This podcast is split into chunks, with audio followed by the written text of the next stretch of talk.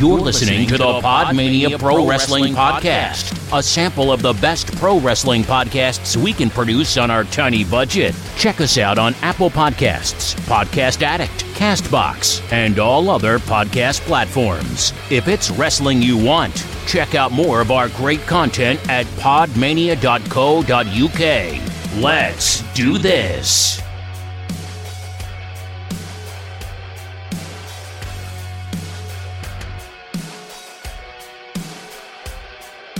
He thinks he's cute.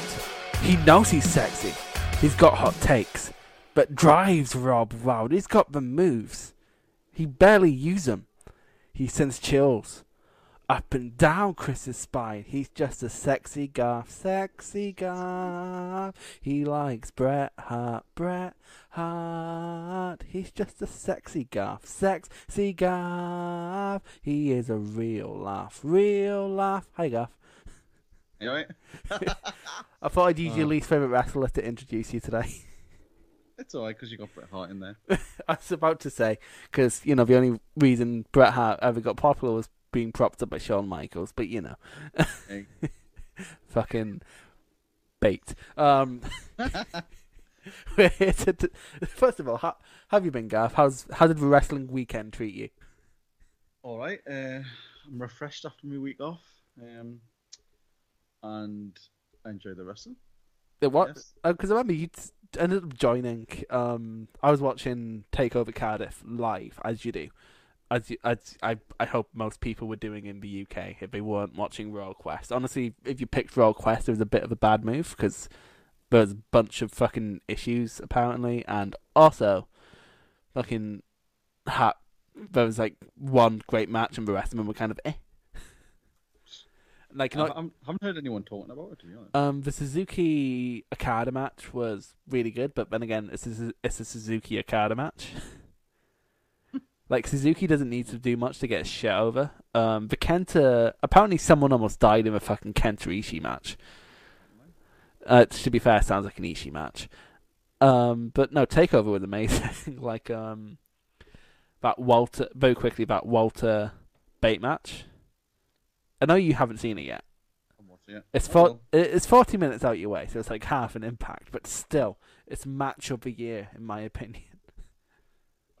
like I. I was talking to you while I was on, and when the Burning Hammer happened, I was like Burning Hammer, and like I can only imagine it because like um I was talking, I s- seen you watching telly with your um girlfriend or something. I could just imagine her seeing Burning Hammer in, in like giant letters, and she going, "Who's this fool? What's going on?" I was probably in a bed in bed because I was absolutely knackered. To be fair, I was in, I was watching it in bed because it's the comfiest thing in my room. But anyway, how's it All Out, Garth? Did you enjoy it? I really enjoyed it. I, I seem to be bucking the trend with everyone who think who were totally underwhelmed with it. I thought it was a good, solid show. Here's I don't f- think there was any match that were rated below a seven. Was it? Um, well, you didn't rate, well, unless you count the buy-in, because I don't think we rated um Angelico and Evans versus Private I- I- Party I thought it was TOI. The worst match. I really enjoyed the the battle royale. That was really good. That was really fun. Um, Mercedes Martinez turned up, which was excellent. Um, Pac versus Omega was good, but felt a bit underwhelming. But then again, I think with another build, no one will complain about a rematch.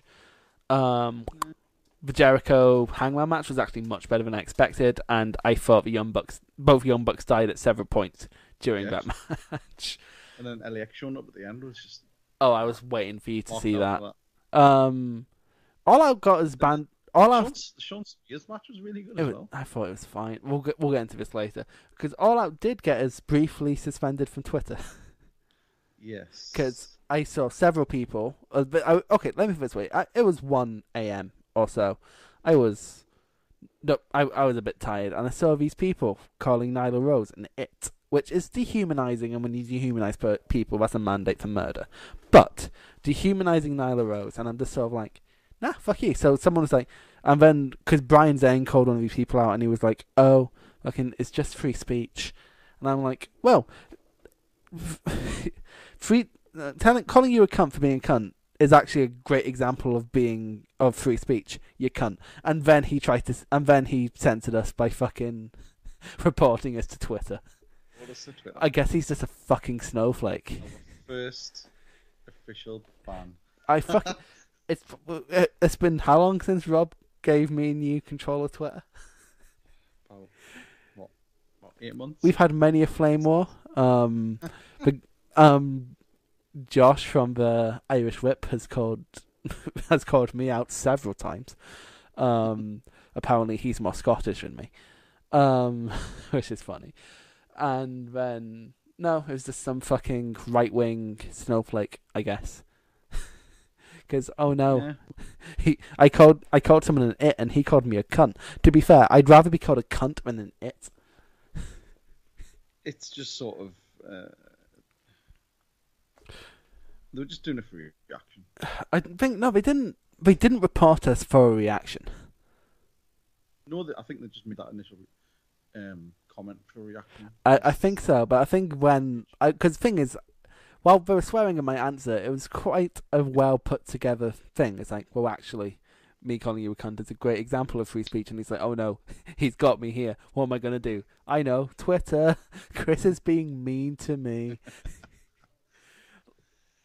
I'm not here to talk about these these assholes though. I, I like, like literally, I'd, I'd, I'd have preferred to just argue with him, because sort of like he doesn't have a leg to stand on. He's a cunt. Yeah, but you know,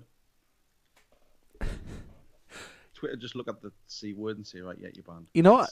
you know, I'm really, I, I, I really hope one, one day like you'll be listening to our podcast to make sure it's all edited well, and then I just come on say cunt, cunt, cunt, cunt, and then your kids hear it and just start repeating it. I really don't want that to happen because they will do that.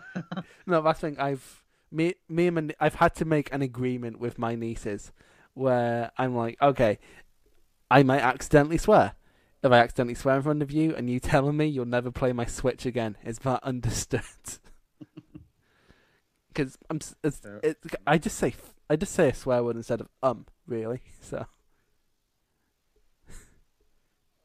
well, ah, That's swearing. less swearing. Anyway, so what we're here to talk about today, guys? Oh yes, my top ten. It's taken six minutes for me to engage with the premise of a podcast. Um, it's we're just talking about my top ten favorite wrestlers today, Gaff, because you and Ro- you and Rob have done it, and Rob was bringing me- reference to it quite a lot during the No Mercy review. Which, by the way, did you even um, uh, do you have any thoughts on No Mercy 2002? Um, honestly, I can't really remember much about it. At that time, I wasn't really watching much stuff. Um, I was too busy, mostly drunk. So In 2002, to be fair, yes, I Cha- sort of childhood colleges and stuff, so. Child childhood could be seen as intoxication. So I I could have been drunk during that time too.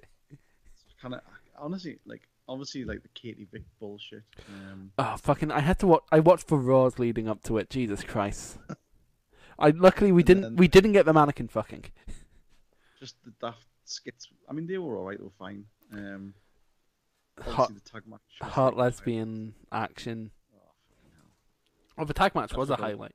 Um, three out of four of the people in that are actually on my list. Let's get into it then. Yeah, let's get into it. So, um, first of all, quickly, I've structured this. There's not really many current favorites on here. I mean, there's a few. There's definitely a fair number. But here's the thing: I've sort of went for people who have been important on my wrestling journey, which is which is the most cunty thing I've ever said in my life. My yeah, wrestling it's not journey. like we're not going. Oh, this is the top ten best. No, this isn't like the top ten best wrestlers ever. Oh, definitely. yeah, these are top ten. Like in the my development of my wrestling taste, these people have been very, very important. Because I don't know your list, so you could have someone like Eugene in there, because you might him here. Um, I've been told not to include Taichi, probably because it would give away who'd be number one. Um, and also no Candy Floss, no.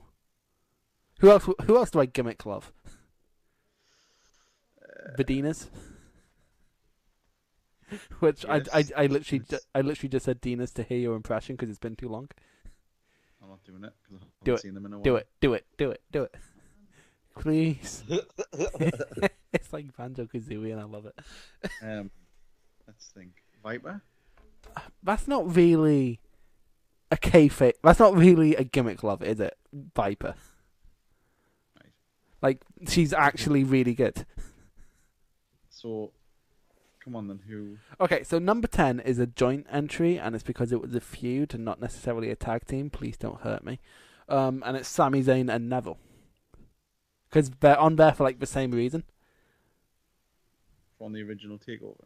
Um, no, well, we yeah, it's because of how because basically NXT was my introduction to sort of the Ring of Honor style, as weird as weird as that sounds. The indie style. Yeah, exactly. And um, while I dabbled, I didn't sort of make I I didn't dive in mostly because it was even in we're talking five years ago. It was still really hard to do at the time. Yeah. Like Ring of Honor wasn't on FITE, so like you'd have to find and Ring of Honor had been great at the time because it'd been like Kevin Steen, Elgin, and stuff like that. Um, Jay Lethal, and then um, New Japan hadn't had its Wrestle Kingdom 9 yet, or if it had, I'm trying to remember when Wrestle Kingdom 9 was, but if they had, Even back then, I don't think they would have been having any. but it was on, fi- no, yeah, again, it was on, you'd have, streams like no, because I remember the first G1 I was properly aware of, um, it was £70 for every show to watch on Twitch. I know. You know they had like um, they had people going back and doing sort of redubs for it. Yeah, it's Cool. just. Mm. That was hard to get a hold of even. No, exactly. Like the first G1 I could actually watch all the way, like every single one was 2017, and I jumped on that shit. and 2017 was great, but also had Tenzan in it, so. So So Sami Sami Zayn, this is this is one of my favorite storylines of all time. Yeah. Um, the Sami Zayn underdog story. It's sort of like it's Daniel Bryan, but like with more without burying him.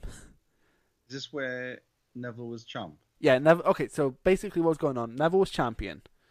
Go and like this sort of got reminded when I did that NXT retrospective earlier in the year. Um, Neville was champ, going through everyone. Um, like he went through Breeze, Tyson Kidd, um, everyone at the time. Like NXT wasn't quite as stacked as it was today, and like Sami Zayn was the most over person, but he was he, he'd win a lot, but he'd never win his big matches. So like he beat Cesaro and then lost his two rematches to Cesaro. He um lost to Titus O'Neil at one point for some fucking reason. Um, he'd go against Nev- Neville and lost against Neville, and like I was just I I've very rarely been invested in a story that much. When I, like I wanted Sami Zayn, like I remember NXT Takeover Fatal Four Way when Zayn almost won, and then got dragged out, and then um, I wanted Sami Zayn to win that championship more than I wanted my next breath. you, you know what I mean? Like when you're that invested into a wrestling storyline. Like for Chase, the babyface Chase, I don't think has ever been done better, apart from Yeah, maybe Brian. It's the chase, like No, exactly, and they were very smart in that sense, where they didn't, where immediately they had Owens be, um, come in and take the title from him. Yeah, that was great. Um, and then Sami, like everything they, like Sami Zayn is only ever in a bad feud when it's with Bobby Lashley. Like he made a, s- when he's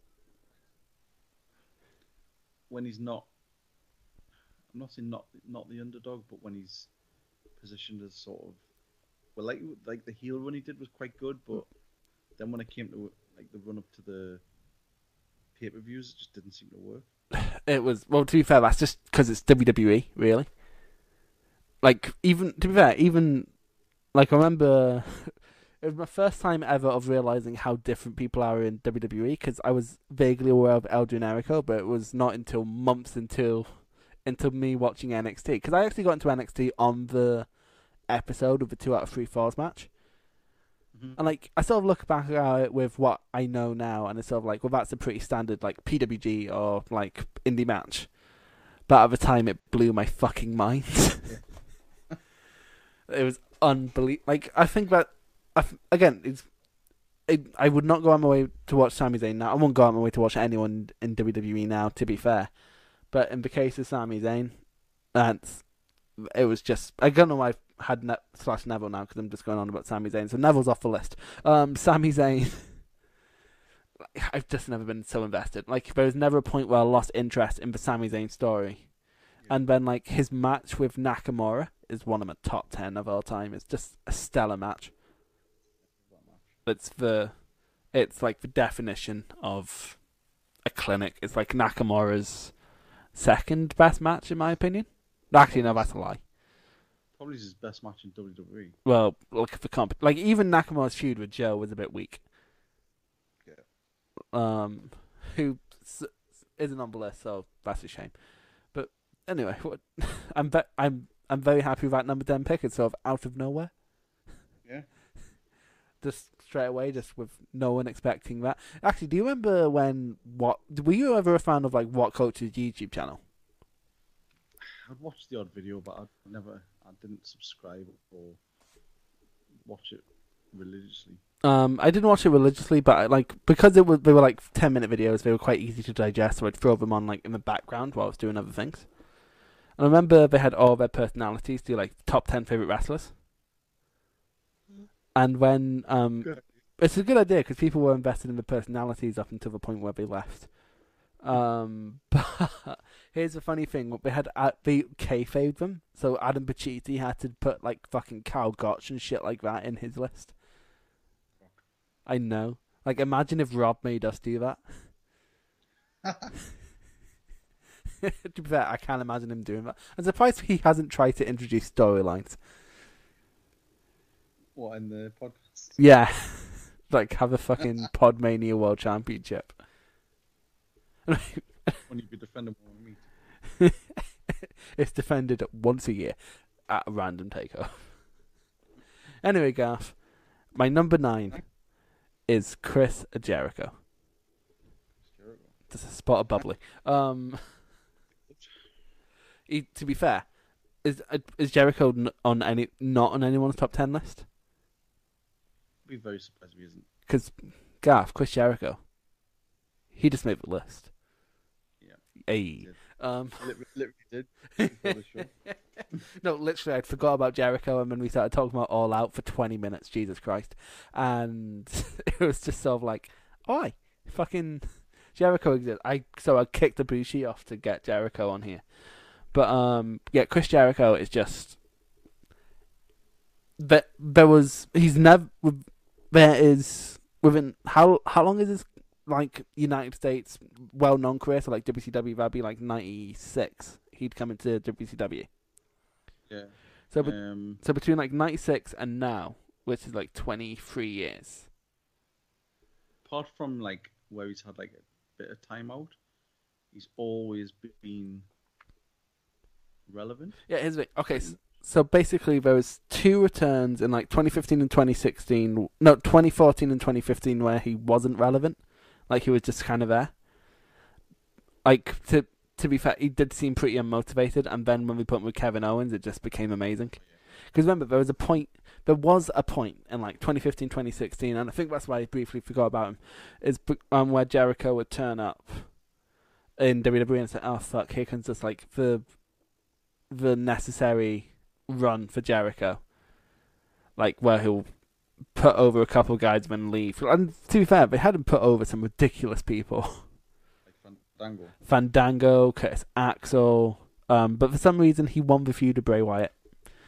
But he's the thing is he always like and he when you listen to his podcast he says he that's what he's there to do now. That's his job is to alleviate people or alleviate like elevate even like that's why he's the AEW champion because he's the biggest name on the card. No, exactly. Like I, I don't think anyone's worried about him being. A- the thing is, he's constantly reinventing himself. So there's like, um, even even if we just take, if we just take from like WWE onward, um, we have at end of the world Jericho. No, we, fucking, we have debut Yeah, I just- Jericho, David Jericho sort of Stephanie McMahon Jericho. um, a thousand what was it? Thousand and one moves, whatever. oh, that was it in WCW. Um, there's also the list of Jericho. Which fucking got a, a clipboard over it. He, he got stupid. He got a potted plant over Gav. Yeah, he got stupid idiot. You got this uh, drink it in. Have you seen? I've I only no. I only got this. Only got pointed out to me today. Have you seen what you know? Um, the location tag you have on Twitter. Yeah. You know what it says on there. Oh, this uh, I'm from Winnipeg, you idiot. Because I was just from a random show where it was like I think it was SummerSlam or something. He was dragging someone back to the ring, and someone's like, "Go back to Toronto." And he's like, "I'm from Winnipeg, you idiot." Uh, Yeah. He's just some dude in the crowd on there. like he he's the master of talking people into a building, and I, I- you know what my favorite Jericho is, and I don't think I'm alone here. It is 2007 2008 suit Jericho, Jericho. where, where he's talking really slowly. It's funny because he was um obviously like when uh what you call him just passed away recently. Harley Race.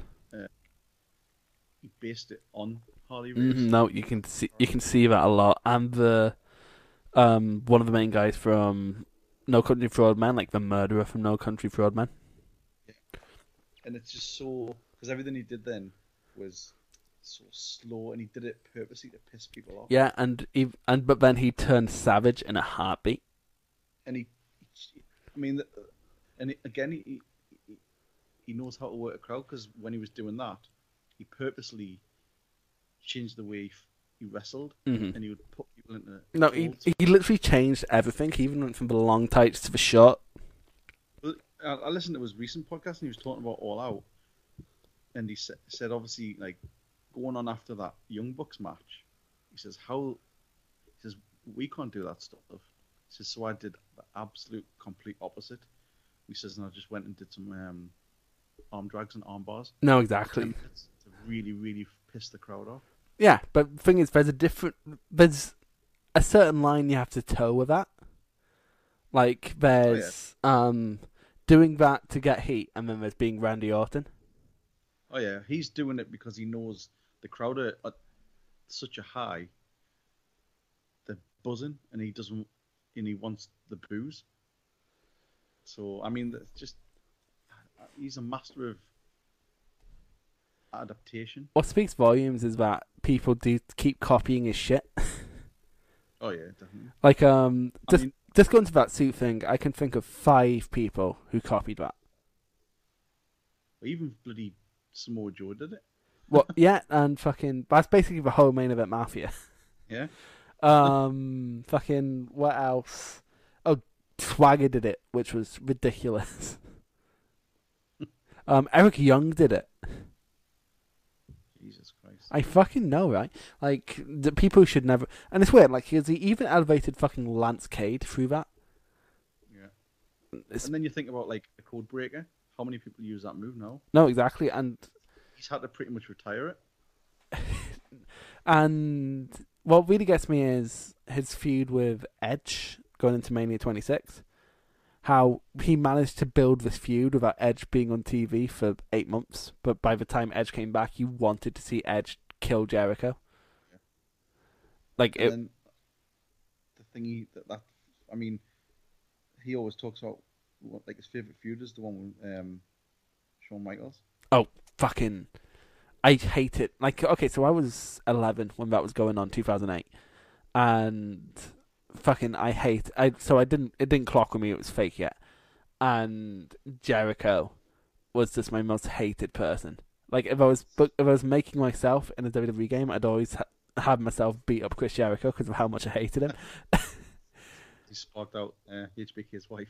No, exactly. Cause, and I was convinced he did it on purpose. Because I think it's because of how Shawn um, jumped out the way. Because the way he jumped out of the way, it made it look like Jericho punched him. Yeah. No, um, pushed him rather. Because I think Jericho did. And to, cause didn't, didn't Jericho like accidentally catch? He did punch her like full on, Fucking like accidentally because you've seen like obviously he still stayed in character, but then when he got backstage, he was absolutely good. no, exactly. In fact, Jer- she, he said she she was fine with it. Jericho's had several good feuds with Shawn, Michaels. like that match he had with Shawn at Mania 19 w- was a show stealer on a show full of show stealers. It's just it's like he, his whole character. You can tell. I mean, you know for a fact. Well, you hear the stories about him fucking standing up to Brock Lesnar and people like that. Oh, fucking just he's so protective of it, of the locker wrestling. room. Yeah, no, Yeah. exactly. Um, and even now, like he, when he ran out of things to do in WWE, he stopped going to WWE and turned up in New Japan, which was the biggest surprise ever. like it got people who've never heard of New Japan before. Like he's such a big talent, and this will be a theme throughout the list. That he makes people, he makes people's eyes turn elsewhere. Like hmm. Sure. T- tell me you weren't remotely interested. As someone who doesn't really watch New Japan, as soon as you heard Jericho was going there, oh no, completely. yeah, Like I was one of those. What was it? Forty thousand people, four thousand people. it, it was a lot of people who signed up right after Jericho turned up. I wanted to see Jericho. It, it was. It was. It wasn't just to see Jericho. It was to see what Jericho was, can be allowed to do outside of the WWE constraint. And then you see his match with Omega, and it's like, Exactly. ah, shit. And the, the match with Naito. It's, mm, I've I've mixed feet. Well, I I like his matches. When me and Rob have conflicting opinions because he thinks um Jericho's match with Evil is better than his first match with Naito, and I disagree.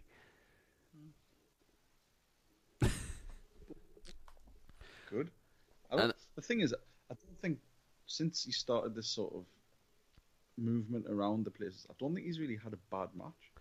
Um, No, no. Hang on, I'm trying to. F- but he's had le- he's had less memorable matches, but like not Yeah, a bad match really. Um, he's definitely sort of. He's slowly. He's definitely moving his way up his match with the, the, legendary status. his match with Okada was a bit naff. Mostly because I don't think it was really weird. It was it was actually quite. First of all, we didn't license the fucking Fozzy song for some reason, so he came out to like generic rock music. Um, but like dubbed, it's weird. Um, and also it ended on a small package, like because Jer- I think Jericho couldn't lose divisively because of course he had the match with Hangman coming up like a month later. This was Yeah. this is after All Out. Yeah, this is after All Out. So not All Out, fucking double or nothing. But yeah, he he just turns heads and s- someone made. What's your favorite Jericho match? Um,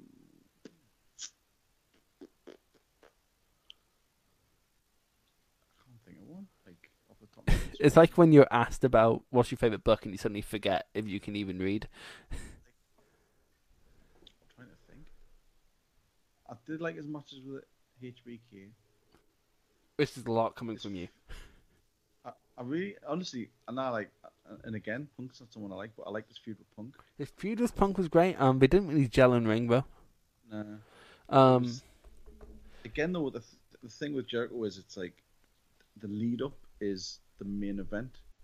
The Mhm. match is more sort of just like the end note. Yeah, that being said, though, um, I'm trying to think. Uh, his matches with Shawn, I think, uh, like that ladder match at No Mercy, is probably my favorite Yeah. ladder match. Um, I'm trying to think. I mean, he was in the what do you call it? Money in the bank. Oh yeah, you you know one thing that always hampered him though, um, his hot feuds were put in shit places on cards. He's Like- even mentioned that. Cut, cut, his Kevin Owens feud was amazing, and then they fucking put it on second. And I like it's probably not right to say, but his match with um, Benoit was it The ladder Rumble? match 2000 and 2001? is that the ladder match for the IC title. Yeah. That is okay. That's amazing, but there's one like it ma- it's impossible. Like besides the obvious, um, Benoit's an awful murderer reason. Um, just I c you can't watch Benoit match because you do just look out for like trauma to Benoit's head. I know, and it's it's it's Like especially because that's a match where Benoit suicide dived into a fucking chair. Although Jericho, it does it does remind me of Jericho's best ever promo, which is like, "I'll fight Chris Benoit on a boat and a boat goes up on for fucking Titantron. I'll fight him on a goat. Goat goes up on for in a moat. Such a fucking charismatic motherfucker. that. Like he can get anything over. He can get Lance Cade over. He actually did get Lance Cade up. But um yeah, Jeff. Definitely worthy. My number eight gaff is true. It's damn true. Alright. It's Kurt Angle. One of one of both slightly my biggest reg- one of my biggest regrets, but also not, is I never went to see. Angle was fighting for ICW, and I didn't go see it because the tickets were like forty quid. He was here in Newcastle, and I didn't get to see it. You didn't get to see it because you have like a life. I just didn't end up go. I just didn't want to go. To be fair, the match is up on YouTube and I've seen it, and it wasn't all that. But like just seeing Angle would have been cool. Yeah. Um, he he's just he. It's like Jericho. He's very like up until the last year and a half, he was very versatile. Well, I say versatile. He had two modes. He had comedy geek and shooter. Uh, wait, Basically- he had his, his, short foray into the MMA. Yeah, basically he was ev- well shooter, so kind of the same. I, he's basically all like um, main event mafia heel. So he's basically fucking Hollywood Hogan, Minoru Suzuki, or Santino Marella. Those are the three modes of Kurt Angle. It's weird because he never. I, I can't really remember ever doing any of the comedy stuff in TNA. He did some of it, like he um, he he it always seeped through, but it was never his main thing. Like um, there was a great one where um, they were teasing Kim and Karen breaking up, and it's sort of like don't tease that because it will happen. It's like every time a tease breakup happens in WWE, it happens. um, but the what was all right? So he was like, um, what? Is he cheating on me? Does he have gold medals? And also there was um he was taking like a suntan and he just walk up and he's in his phone and it's like can I have some privacy? Like he did some comedy stuff. It was never like his main thing. Um, but I, I, I know him most. It's weird because um, in skill when people were talking about TNA, um, first of all it was like oh you can get it for free because it's on Bravo Yeah. and so I and as, as a family who didn't get Sky Sports, that was amazing. Secondly, um, it was oh, it's that it's that place where Kurt Angle is. Like that's what it was up in, in like 2007. It's like oh, that's what because I got into wrestling in 2007, so he was gone from the Fed at that point. But it was sort of I I knew who he was because it's he's a legend, and just it was like TNA is that place where Kurt Angle is, and I was like, okay, so I need to watch TNA to see Kurt Angle, and then it blew my fucking mind. But had like arguably some of his best matches. yeah, we'll get into that in a second. What I want to say is how good he got in a short amount of time. Well, he was what two years in or something. It was two years in when he got the title. Yeah, you know, it's, Unbelievable. there's an amazing backstage story of Triple H. Was he's always been a fucking politician, Triple H, and um, if Bret's not going to do business, we'll do business for him.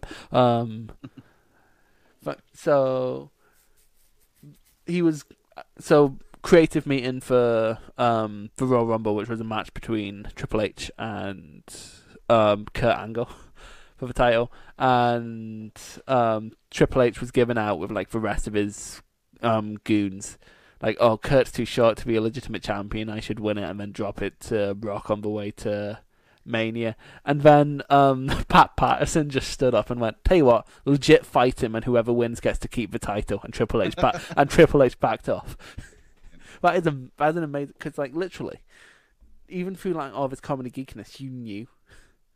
Well, it's it, it's sort of kind of a known sort of thing where like even Brock Lesnar sort of ish like sort of back down. said, Nope.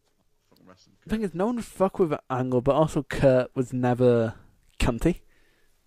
Awesome. Like he'd he was uh, he was very giving. Like he was all Often when uh, he wanted to get out of that the WWE thing, when he was it's they were killing him. I being remember. I they were ki- like, no uh, they were killing him, Have you also put him down to ECW. I remember just before he left, or sorry, just after he left, but just before he joined um, TNA. So it was like in between. Uh huh. I remember either reading or watching an interview with him or something, and he said, like, the reason he had to have the stint between them because he had to have neck surgery, but WWE wouldn't let him have the surgery, and basically they said he, he was addicted to pills, and he was like, Mhm. it was, and it was getting it all It it did become a problem, but the thing is, Angle's amazing up until like 2016. Like his last few matches in TNA were great, with like Galloway and Lashley, and Well, yeah, he, he had a real problem with his um, his arms and his butt and his neck. no, he got a tumor on his neck, which you can still kind of see. It's gross. It's it's gross. It's Couldn't um, because there's a period where he got where he seemed to lose loads of weight, mm-hmm. and it's 'cause he couldn't couldn't lift. no, it was it sh- there's a bit where it shows you, and he can't even lift his arms up because he's so um, like weak. and he was still one of the best on the card. That's what's fucked. Yeah. Um, like it's weird because I remember I I'm in two two minds of Angle. First, first of all, he's exceptionally funny. He has amazing comedic timing. But also, my most fond memories are of him are in like TNA where he was a shooter. I just love this whole. I like because I'd been watching WWE, and that I mean when he left, it was the fucking worst, shittest period. Like for me as a fan, I was about to say when he left is when I got into wrestling. So and it was like watching, and then that's when I started. Like just before him, I started really getting into it when it was like Christian Cage and like um AJ had started getting on top, and it was like AJ and Daniels were having the feuds and stuff, and I, I was like, "Fuck man, there's an alternative." that might come up later. And then um when they did the, they did the because it wasn't like it is now. There wasn't the access to the information. Even back then, No, that's what that's when TNA run our school started as a rumor. It's like, oh, so that's the place where Kurt Angle is. We need to find it. There was none of the dirt sheets as much. No, where exact- it's like all the rumors exactly. like, Like in it. it's now like um stuff like um the Observer or or like FOW or something is like just commonplace. It's just wait, nobody was using social media, so there wasn't the talk. like You can had to be on the forums and stuff. okay, let's. Sorry, but let's kind of move away from the it was better in the good old days thing because I can't yeah, remember. Well, I'm just saying, like, I just remember when he turned up in TNA, and it was a legitimate. thing is, Ang- Yeah, no, because Angle's so humble. Because he, um, I saw an interview with him where he's talking about his TNA debut, like where he was revealed, and he, but some fans chanted Goldberg because they just have a bald head, and he was like, "Oh, I'm really scared they're gonna boo now because they see me, and I was really scared they were gonna boo because they see me and not Goldberg." that episode where he comes out and confronts Joe, it's one of the biggest fucking pops, especially from a crowd that size. exactly. Insane, like, and everything was perfect. The music was perfect, even though He had a. He, I, I do. I do love his TNA theme because it, like when he's using it, but not outside of it. No, no, I just like the lead up. But then it's when um, oh, what you call him, Don West? Is it Don West? Where he just goes absolutely mental when Kurt Angle goes out, and it's like that sold it. And it was just from then it was just like fuck Kurt Angle, and just lapped that shit up. It's unbelievable. he's just he has amazing. T- he's like the Johnny Gargano or Bryan Danielson of his day, like, and he just took That's to the thing. It's like he was like a freak at the time. He was a one-off.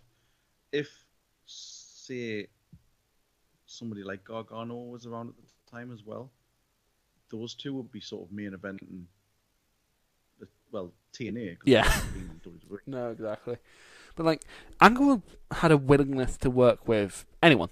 Like, I'm not being funny. He pulled good matches out of Jeff Hardy when Jeff Hardy was peeled off his fucking face, and The matches he had with Brock were great. The Oh. match he had with Eddie Guerrero was fucking unbelievable. it, like he managed to get the IWGP Championship back. To, I'm going to tell the story, Gaff. So, um, Brock Lesnar when he signed for New Japan, um, they they retired the old IWGP title in order to, um, because Shinya Hashimoto had died, so they were retiring it in honor of him. and they were just bringing out this new belt, and Brock was the championship champion at the time, so he got this new belt. Brock held that championship hostage. Battle Warrior style. yeah, so they had to bring back the old one because Brock refused to come back to New Japan. So in a convoluted way, Angle got it all back to him. Like it's weird. Like I can only think of one bad Angle TN, really bad Angle TNA match, and that was his one with Scott Steiner because Scott Steiner can't move. I mean, he even managed to get probably the best match Sting had had in TNA, yeah, that Bound for Glory like main event, or 12 years. which we've covered, but also, thing is, it still wasn't very good. The one at Bound for Um, Glory. No, the one at Hardcore Justice was um, 2011. The thing is, That okay, was probably better. there's also um, he had Abyss's best match as well. Yeah. Uh, that was a he crazy match. We went off the stage through a table and stuff. he got Desmond Wolf over in one night, aka Nigel McGuinness. Of course, extend the really bad circumstances around that, but still, um, Well, that that that was such a shame because McGuinness had just started doing his own thing, yeah, and a feud with him and Kurt Angle was just like a dream. and it, and it happened, and it was great. But then it got cut short. yeah, but they still had like two matches, and they were both great. Um, just Angle could turn anything good, and it, It's just shame to see him go out the week went out. I know. But the thing is, I don't. I, people shouting Baron Corbin. I don't. You saw like Angle went up against Joe and people like that in the lead up, and we couldn't carry him. Like Joe and Gable, these people who are able to carry people, and they just couldn't.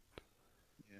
Like he really should have stopped after that Shield match, or I believe I think he should have bowed out after the Ronda Rousey match. Yeah, Like they could have just. It was a good match and it was a good way to go. Yeah, and then I know. I think a tag match would have been the best way to see him out. So, what's your favorite angle match? Uh, either Samoa Joe in the cage, That's great. We that was part of the review we never did. um, or Because Bravo, if I remember correctly, in Bravo used to do TNA pay per views over here for free. yeah, they just used to show it um, the week after. Yeah. So Um, I'm trying to think. Probably a, a match with. I don't know because his match with Eddie Guerrero was great. oh, where um Eddie slipped up the belt, the boot. Yeah. Um, also that tag match from um No Mercy 2002. Um, he's got so many. Um, his match with Michaels. Yeah, his matches matches with AJ. There's one at Hardcore Justice, I think, twenty. Oh, that was a that's a big oof. His match with AJ. 2007. Yeah, all his matches with Joe. To be fair, his matches with Christian. Uh, he's just amazing. Yeah. Just I'm not gonna pick any because they're all good. so, Gaff, my number seven is a man, and his name. Are you not catching on to the joke, here, Gaff? Hmm? and his name is come on, Gaff. I believe in you. You can complete this. Ne- you can complete this meme. What? And his name is. Fuck's sake, Gaff. His name is John Cena. Fucking, I was hoping you would finish the meme, but no, I had to bring it up on fucking YouTube to finish the meme. Thanks, Garth, you killed it. I, I don't care about John Cena. Well, it's my fucking list, Garth. I skipped that shit. Honestly, that was when I was like totally checked out of. WWE. Well, Garth, I was 10 when John Cena was on top, and he was Superman to me, and I love him, so. I'm sorry, Garth, you're going to hear me gush. He's your Hulk Hogan. He's, he's my Hulk Hogan, but not a bigoted cunt, so. he's, and can work. Yeah.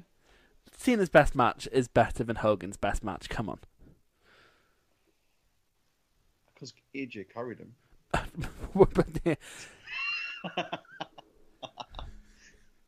right, so this, Right, Gaff. So and apparently my number seven is defend me defending him now.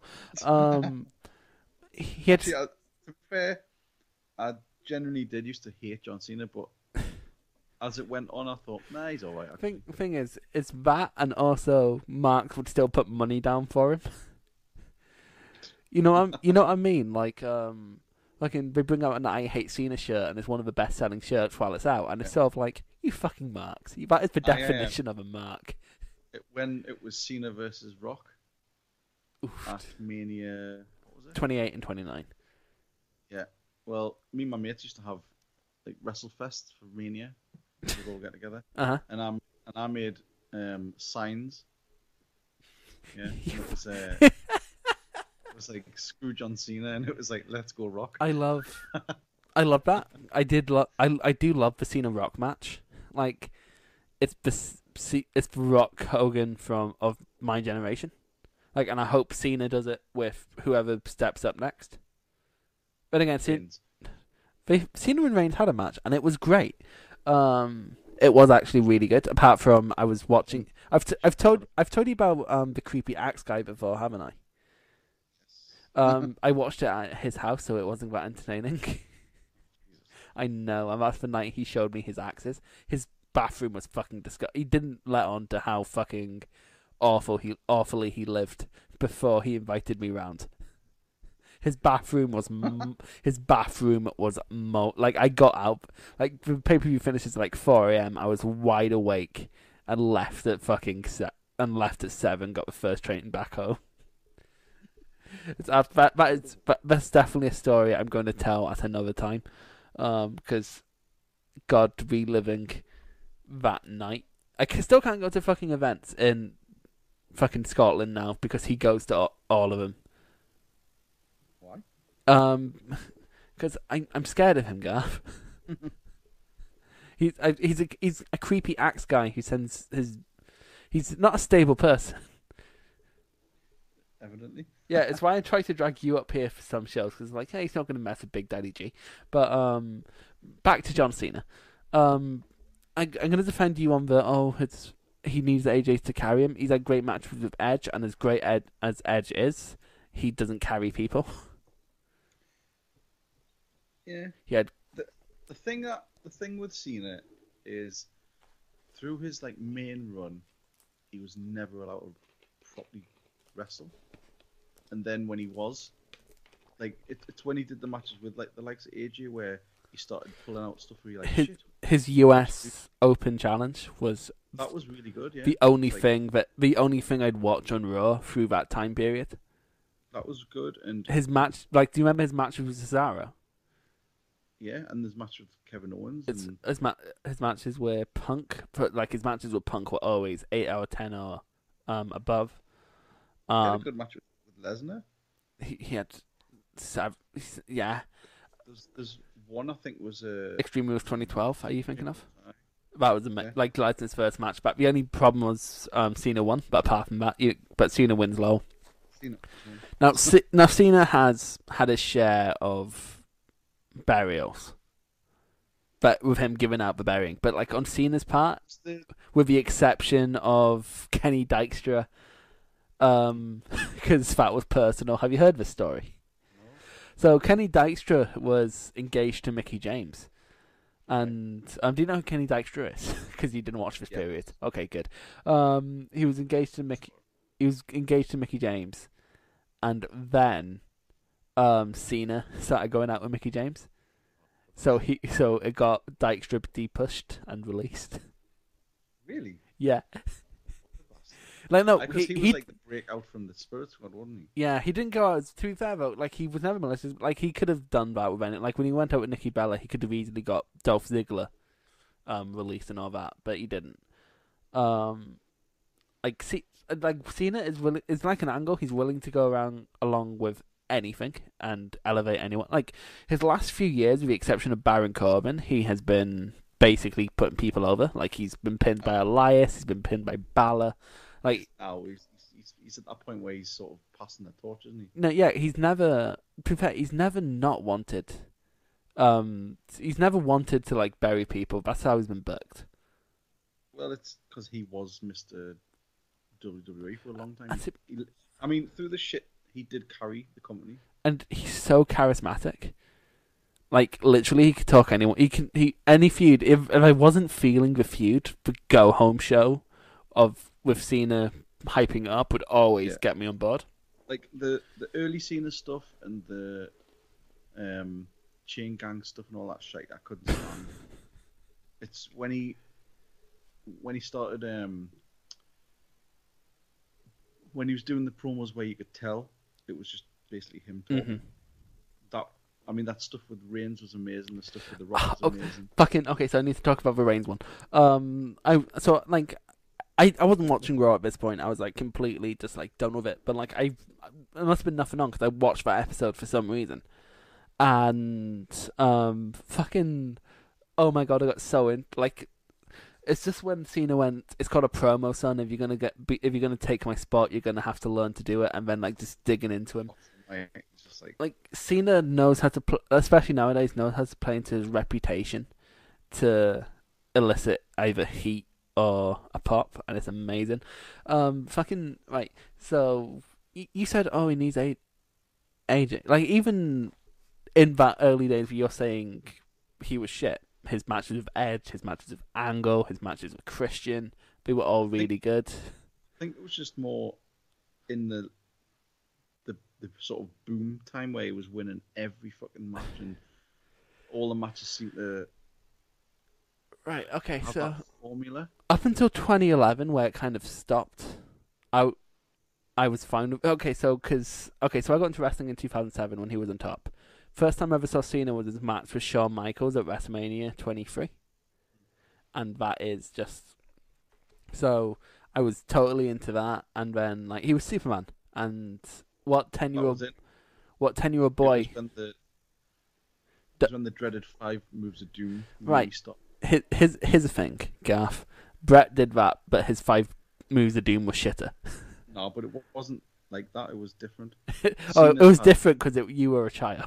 No, but Bret Hart, they all had their set moves, but they didn't do them in the same succession every single match. Like But, but you all had I- his five when moves. I used to watch Raw, when I used to watch Raw, and Cena was on, it would almost be the he- same he- matches. okay, yeah, he does that. But it does. I I will admit that, but I'm one pointing out is I was a child during this point, so it didn't bother me, especially as someone who didn't get Raw. Like every time I saw Cena, it was a big deal. Same with Bret. See? I was a Yeah, but I think Cena stuff holds up better. Um. Fucking well, I'll I'll not shit talk Bret when it's not my list, Gaff. But when it's my list, I'll shit talk him over fuck I want. Um, no, like Cena was, especially near the end, a complete package. Like honestly, he's a big reason why I got while I got into wrestling. He was a perfect um, protagonist when I was a child. He was the perfect antagonist when I was a smark. He's just everything you everything you'd need. He he, he he never doesn't get a reaction. Nah, I think that the, the big the big thing the regret with him is, and I think loads of fans always say that is, he should have had one more big heel run. Honestly, I think he might just. I think he might. Really? I I honestly because I don't think he's done with wrestling. When he comes back as JBL. To be honest, his feud with JBL that was good. I enjoyed that. It's weird. One thing you always hear about Cena is, oh, who he doesn't like wrestling. He is actually a massive mark. I saw him. I saw him on the Graham Norton show, and he had like a five minute conversation, like outside of like the Graham Norton bubble, with this American actor dude about fucking world class championship wrestling. so like, he's a proper like territory guy. Oh yeah, and he um, there's always there's a feud as well that never gets mentioned. There's a match that ne- never gets mentioned with him, and when people say, "What's the best or what's your favorite Cena match?" It always comes up to me, and it's um, Umaga. That was an amazing match. But here's the thing. a feud. I think why people didn't like that was he was ob- Umaga was obviously just built up to li- to put Cena over. Yeah, but the whole thing was great, and the, the angle and where they sort of went outside and all that sort of stuff. And I loved all that. I love I loved Umaga. He was class. I know it's that that was also great. Um, so I take it that answers your, my question for what's your favorite Cena match. Probably the Umaga one, or the maybe it's the Brock match. Uh, but no, I think the Umaga one. Um, I'm I'm gonna say, well, I'm gonna save my number one Cena match for later in this list, but um, Arguably had uh, pulled Khali to his best match as well. oh, the Khali matches I think are actually really good. like for what they are, like you know, like I always get told to watch wrestling for what it is, and thing is, I do, and the Great Khali match for what it is, it's great. Is that whether they sort of went into the crowd and were just Yeah, his matches with Batista were really good. Um, his stuff with Triple H was all right. Um, he got Sheamus over. I, I just You know what? A really memorable Cena pro. he did bury the Nexus. that was the worst thing he did. Fucking yeah, no that that one I will agree is pretty unforgivable. But you know what? We, we have that compared to like, do we want to list Hulk Hogan's fucking wrestling atrocities? Because we'll be here a while. Uh, But at the same time, The- wouldn't be if it wasn't for Hogan. We wouldn't be here if it wasn't for Cena, Gaff. You reckon? Well, I wouldn't.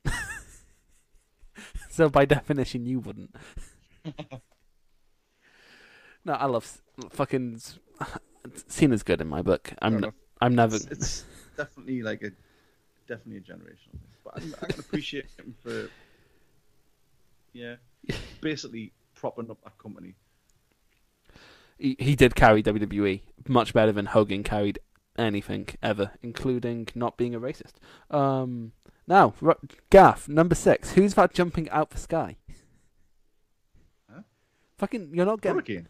No, no. What? it's R E Y Mysterio. Here we go. Oh, Fuck you. just pulling your uh, pulling your plank. Rey Mysterio is what is who encouraged me to check out wrestling. Really? Yeah. Okay. So my friend in school, Aaron, had like the WWE Annual 2006 or whatever, and flicking through it, and at the front there's um three people, um Batista. On the cover, like um, in the like profiles, there's three people you see: Rey Mysterio, Batista, and I think it was Benoit.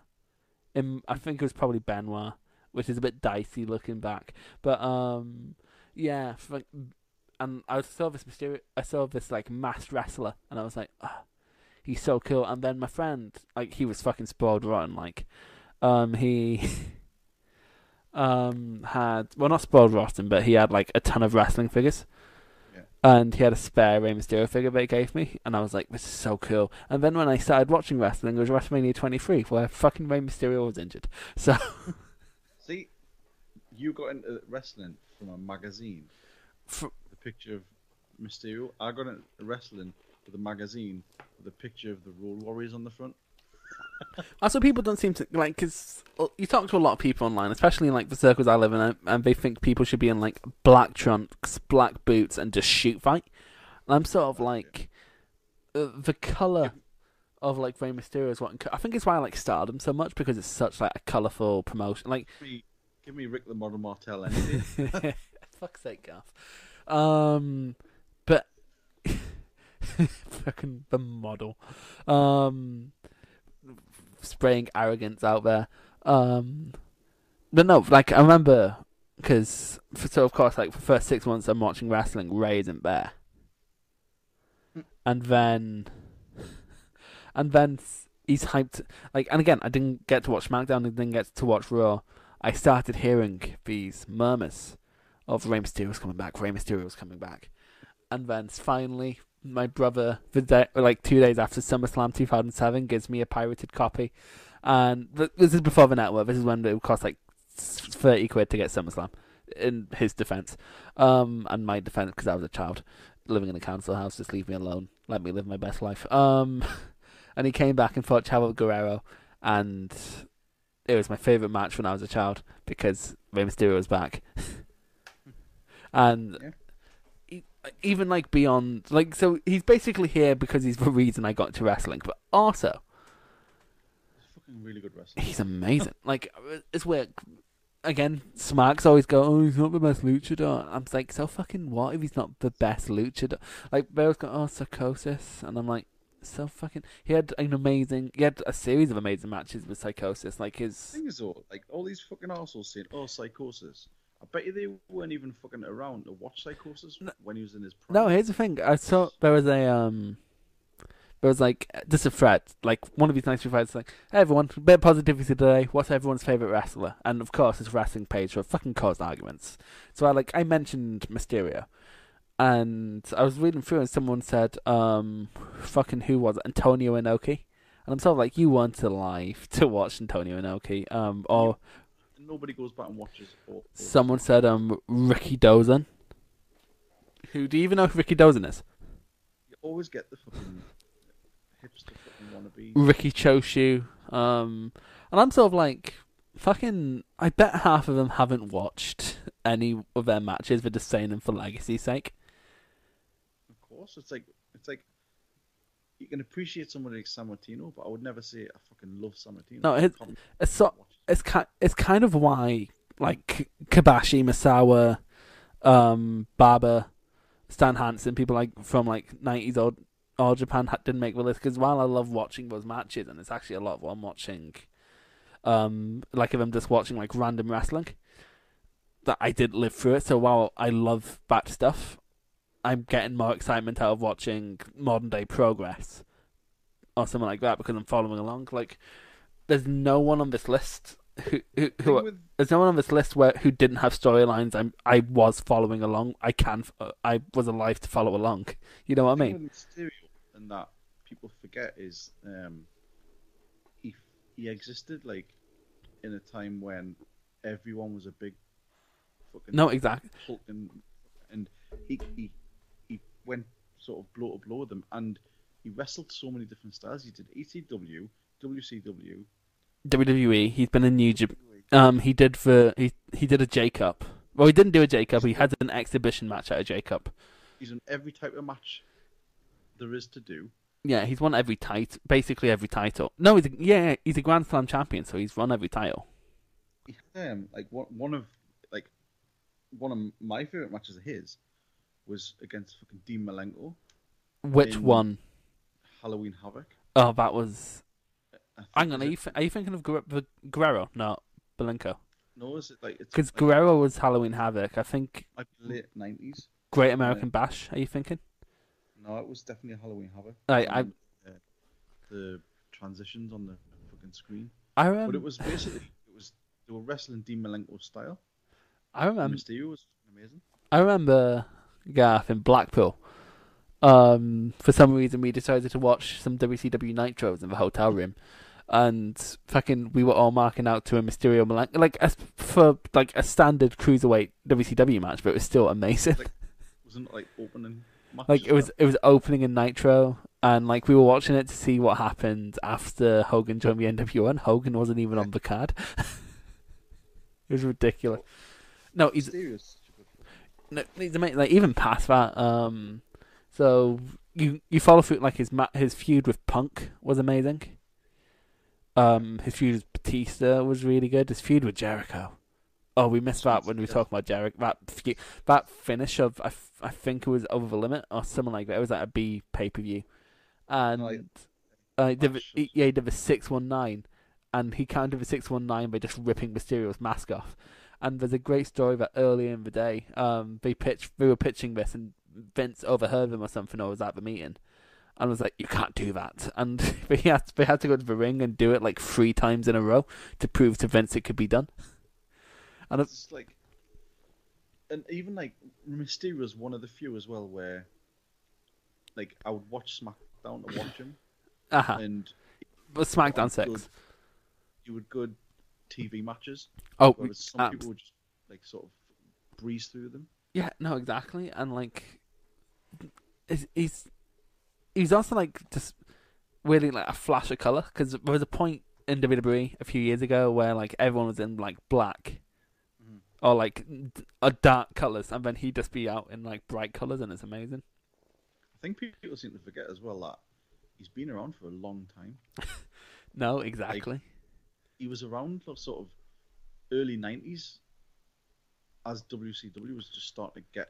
Yeah, he was a, he was like for Ty- in terms of like age, he's like the Tyler Bate of his day. He debuted when he was eighteen. He was like 16 or something. He's only forty four now, exactly.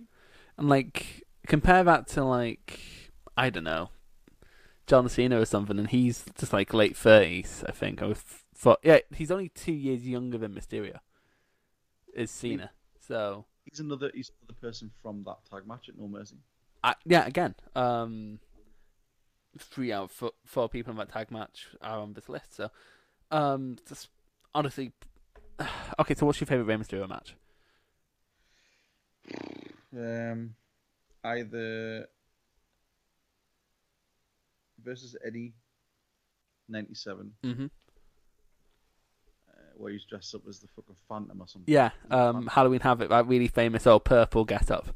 Yeah. Um, or maybe that tag match. Um, That tag match is so good, so good. or the like, say the um, what's it called? The Malenko one. He had a really good feud with the. I remember he had a feud with John Morrison I, you know what? against the IC. That was really good as well. Um, you know what, Gaff? I forgot to mention this. I've seen Rey live at ICW at the Hydro Show. I I went along, like a bunch of friends were going along. I was sort of on the fence because it was like forty quid a ticket, but literally I went just because I wanted to see a six one nine live once in my life. yes, I'm a mark, but His move, wasn't it? no, well, no, no, because Tiger Mask did it first, technically. Yeah, But he sort of brought it. in America, to the masses. Yeah. Um, I bet he didn't ask Tiger Mask's permission, but he probably couldn't because he can't speak Japanese. He's on like, and I remember it was against Kenny Williams, and the ICW crowd hated him because he didn't promote the show. So the ICW crowd were completely against. I was the only one cheering him. Like, um, it's it's actually quite hilarious because um, there was like, um, people were chanting 0141 for Glasgow but this is the Glasgow area codes, and I was just doing six one nine between the only. Per- you know how like in Blackpool, I was the only person chanting Scotland between the UK chants.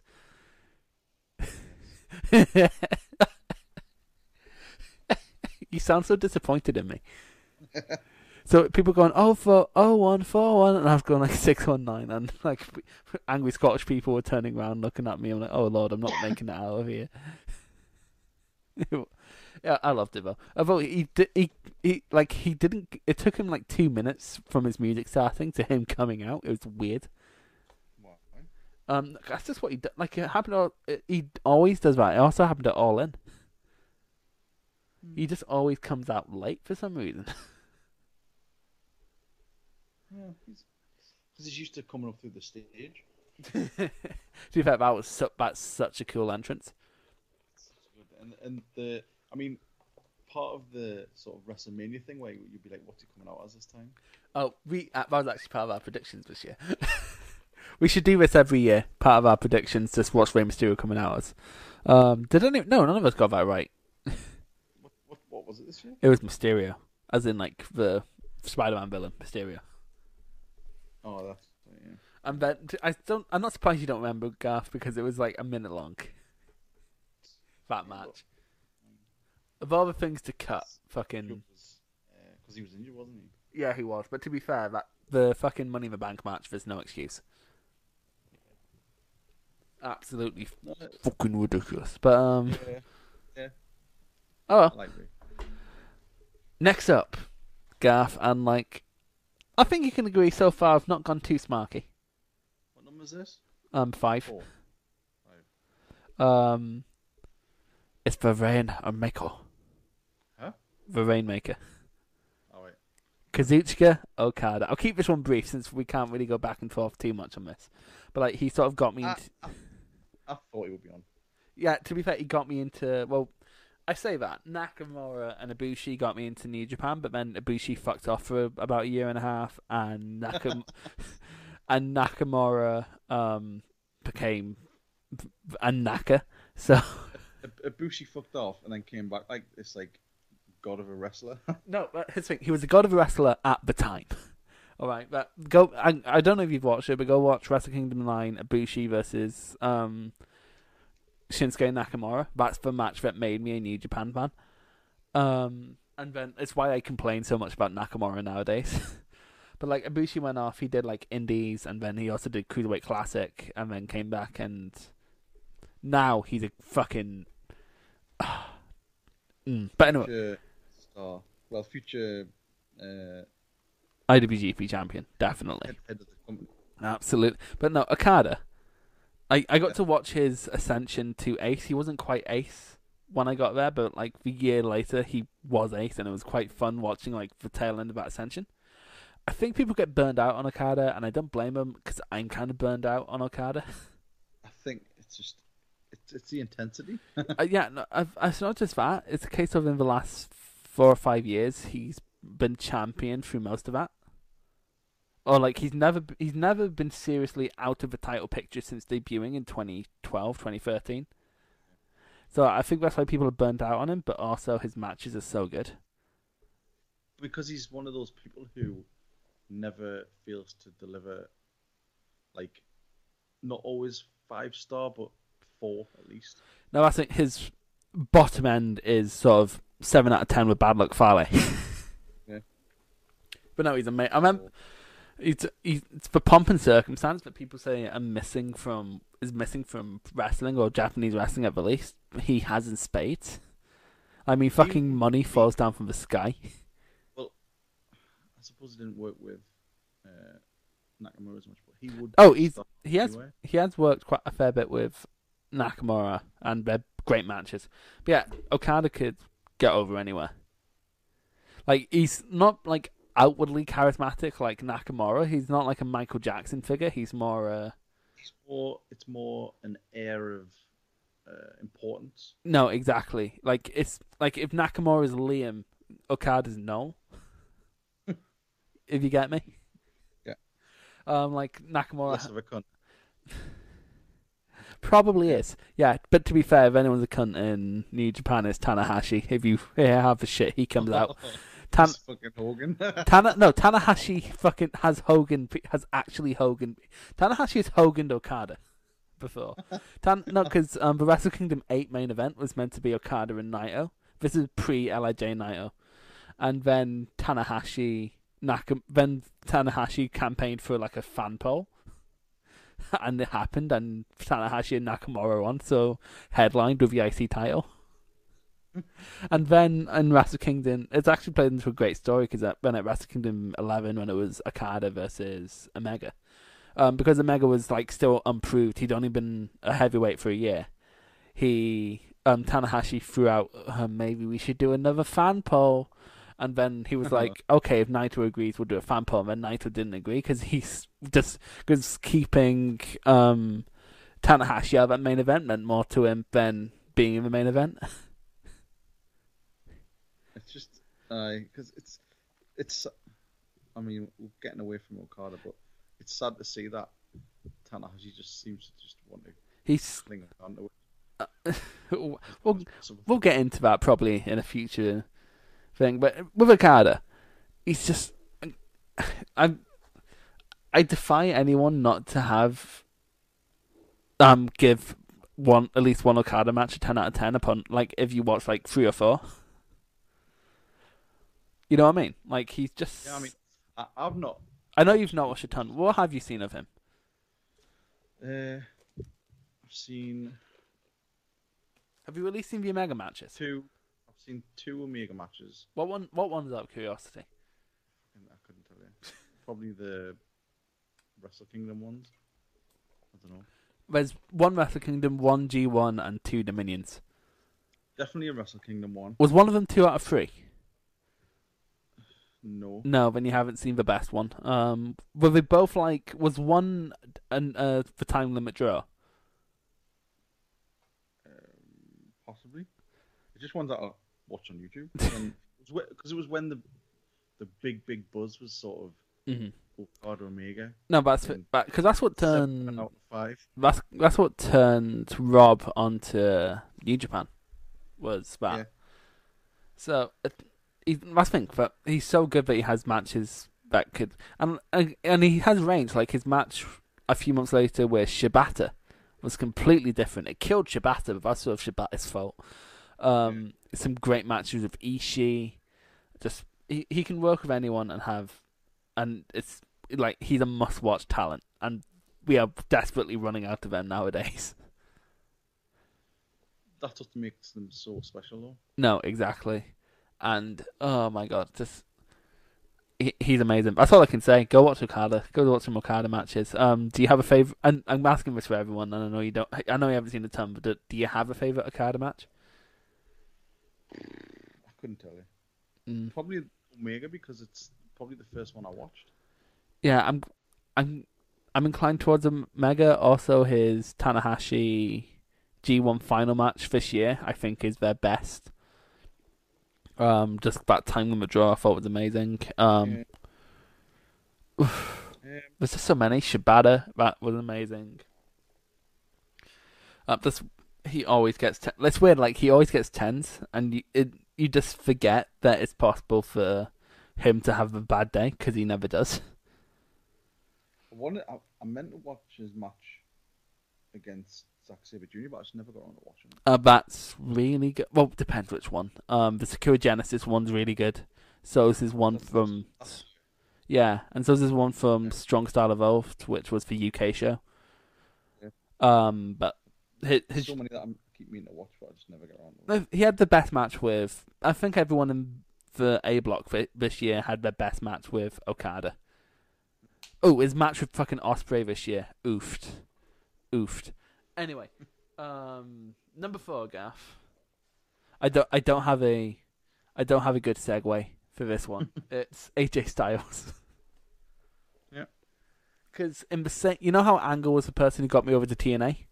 Yeah. AJ's the person who initially got me to watch New Japan. He didn't. He's the one who made me stick. As I said before, it's Okada, Tanahashi, Nakamura, and um, Ibushi. But AJ's being on that Wrestle Kingdom is what made me check it out. AJ also made me take the leap to watching Ring of Honor and PWG and everything. And he's also just like one of the best to ever grace a ring.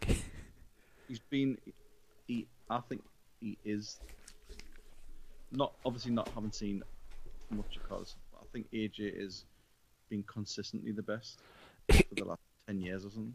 yes, up until really this year, he hasn't had really any matches in note this year. His one was Seth, but that's about it. It's, again, his his arrival in WWE. That was such a big deal. I remember. I've ne- I don't think I've marked out more to a Rumble entrant ever. No. Like, I just saw him think, no, no, no, and they fucked it up by keeping it on Roman Reigns' face. Mhm. Imagine if he just kept on Roman Reigns' face up until the point where AJ hit the ring. but no, like, and we talk Just to, te- just to tease the, those watching at home. No, exactly. But like when you even look at just AJ ended up fostering Bullet Club into like a more mainstream thing. Like it's when AJ was head of Bullet Club, it's when you see oh, all that was when you start seeing all the Bullet Club shirts, and when like it's weird. Like at that point, it wasn't quite the cunty thing it is today. Like before, fucking the too sweet thing took like he that, that that did spoil it. That was fucking the books and that, though, wasn't it? Yeah. Um. AJ. He never has a bad match, apart from when it was with that fucking MMA fighter in um TNA. Oh yeah, yeah. What's his name again? Jordan Gracie. Yeah. Fuck's sake. But no, like even as again like Angle, he could also do like comedy stuff, like the, his, when he was the Comedy Geek in Christian Coalition. It was just there was so many good. It was such a good time watching Tina because you knew. Yeah, he he got smart very quick though. He he went from like he watches like the shit he was doing like say 2005 Unbreakable, which is what I think the best freeway of all time. Um, you see that, and then you see what he did was doing like in New Japan, and it's night and day because he smartened up and stopped going a Yeah. million miles an hour. It's Sort of like what Ricochet became, like where he stopped going a million miles an hour and started selling, and that's when he became the best in the world. Like for me, his favorite, like my favorite feuds of his was like Chris Daniels. Yeah. uh, Um. match matches they had, and obviously Angle. I remember 2012, um, 2011, 2012, one of the two. AJ and Daniels had a last man standing.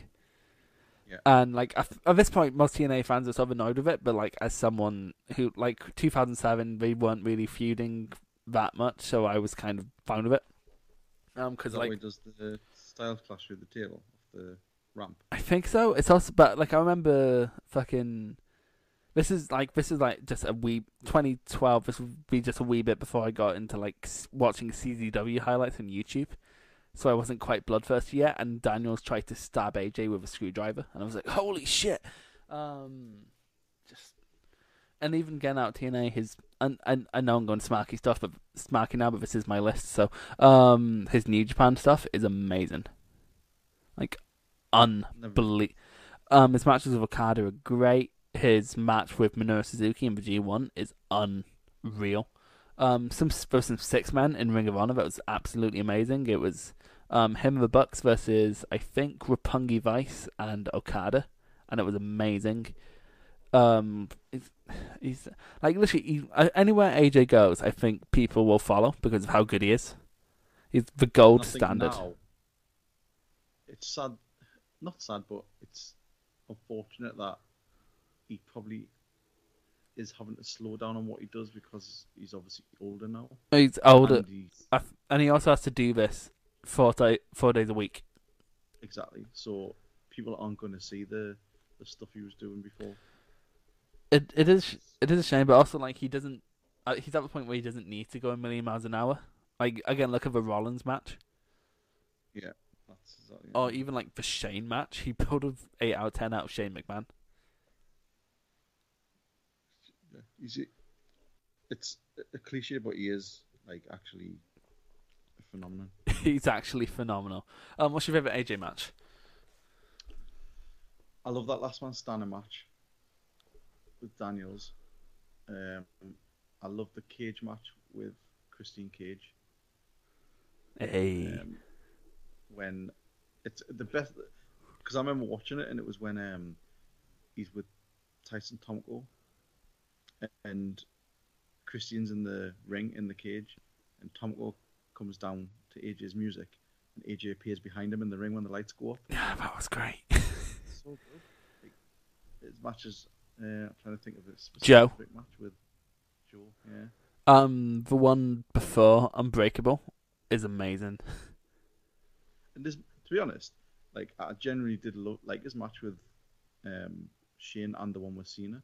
Oh, all three with Cena were great. Um, but what's your favorite one with Cena? Because I have my answer. One of them. Oh, I forgot called. There was. I don't know what. Mine's the one of the Rumble, I think that was probably the one where Cena one did the roll through with the AA after the he missed the. top rope one. Aye. No, it's just oofed. It, the fact AJ's just amazing. Mine is well, Unbreakable 2005 again, cliche, but fucking how can it be a cliche when it feels so right, Gaff? Um, fucking his match with Nakamura at Wrestle Kingdom t- 10, 10, Wrestle Kingdom 10, just ah, the best bomb AA ever. fucking, and then Nakamura went to. WWE. Yeah. What are you gonna do? What am I gonna do? Complain on my podcast, Garth? That's what I'm gonna do. that's all I can do, Garth. That's that's all I have in my life now. Um. Anyway, number three, Garth. The rated R superstar. Why is he so high up there? um. Well, I have my reasons, but also, I love doing with Tony Timmel. Think because Garth, I listened to um of some of the one the list you you and Rob did.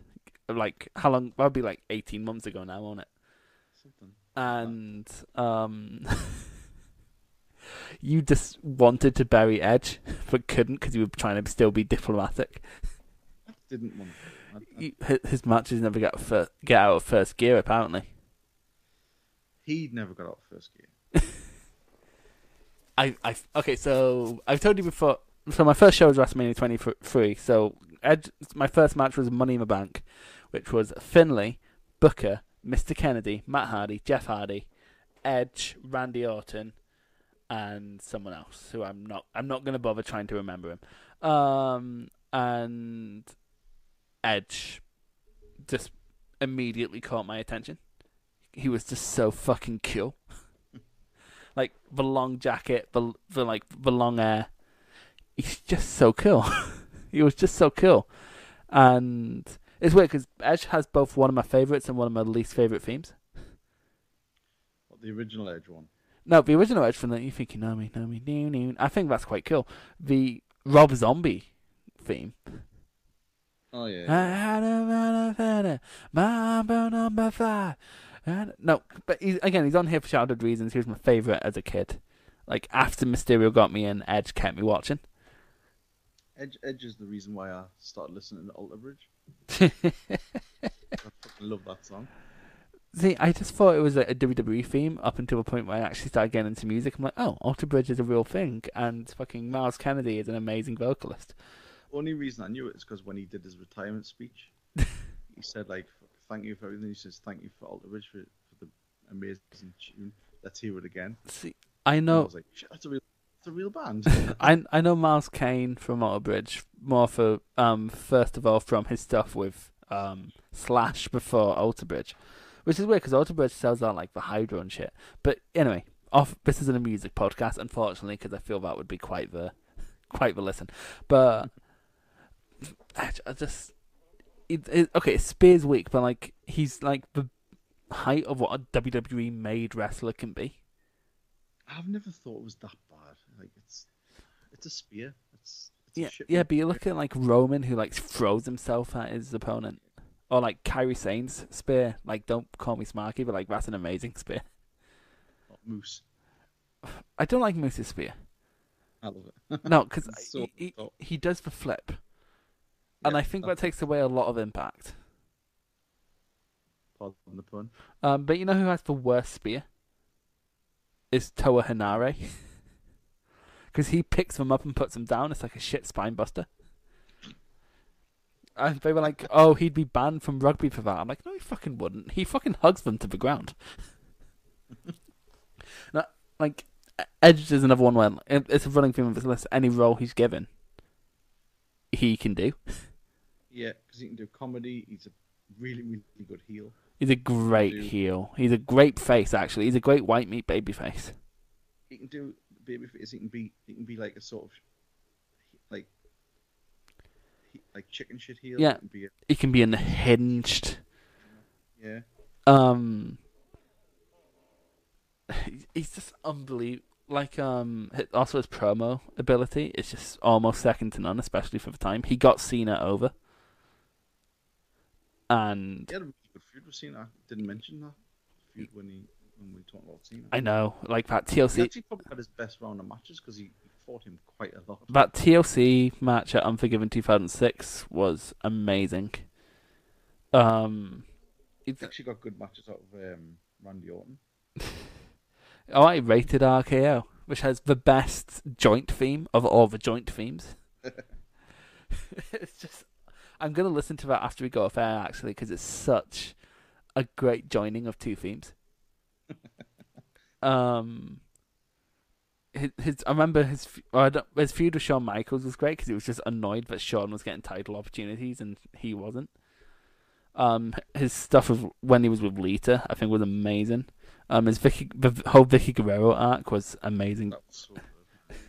Like, and she was annoying at the time, but I was 11, so I was just sort of like, ew, girls. But just, even if he doesn't always have the best matches, he always has the most interesting feud. and that's really all that matters. And, like, how many different people has he held the tag titles with?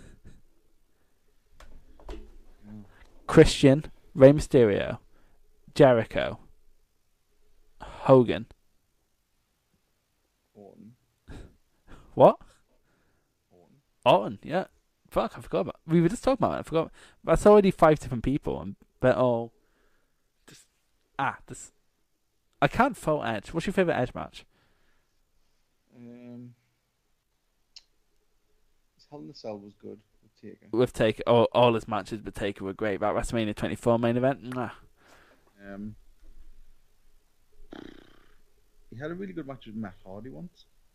Oh, the steel, the steel cage, yeah, because they actually fucking hated each other. It's amazing. Like I would not have done the stunts Matt Hardy did if, um, with Edge, because I I wouldn't trust him. So it speaks a lot to even though personal shit was going on, how much Yeah. those two trust each other.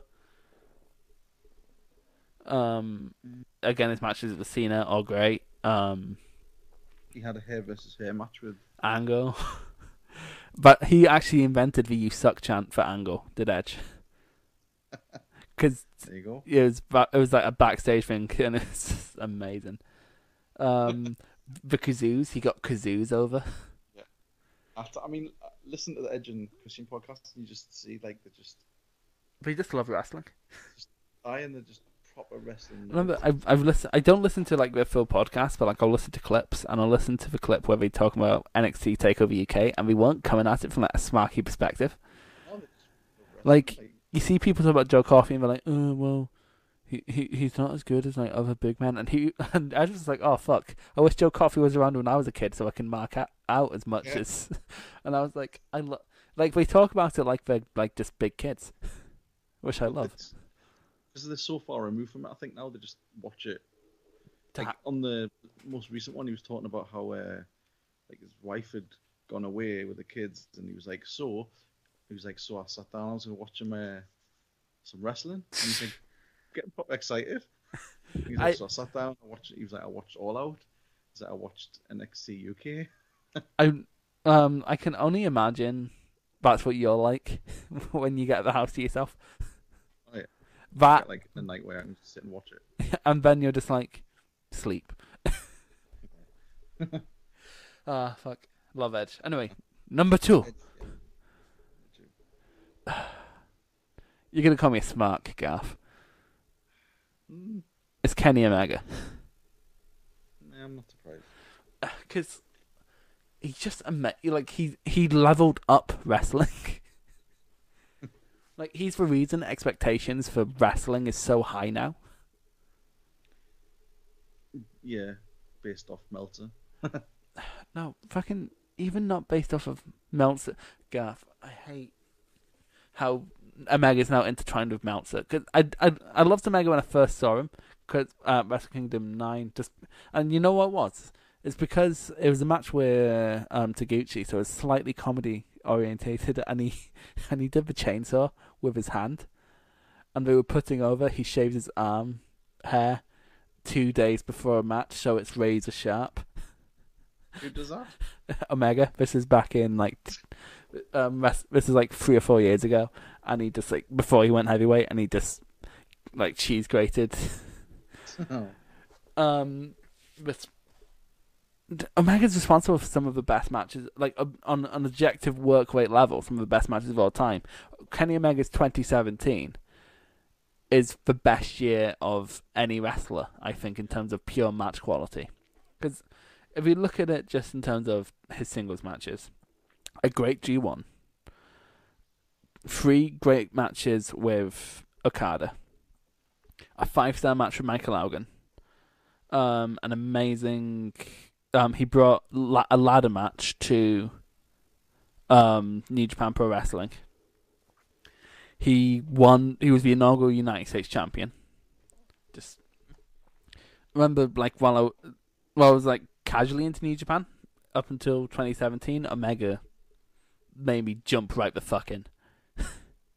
Like you know, what I mean? like I'd watch like the big shows, like the big pay per views, like I'd watch Dominion, King of Pro Wrestling, um, Power Struggle, G1 Finals, Wrestle Kingdom. I wouldn't watch like every pay per view, but then I was like, yeah, Kenny's too good. I can't miss him.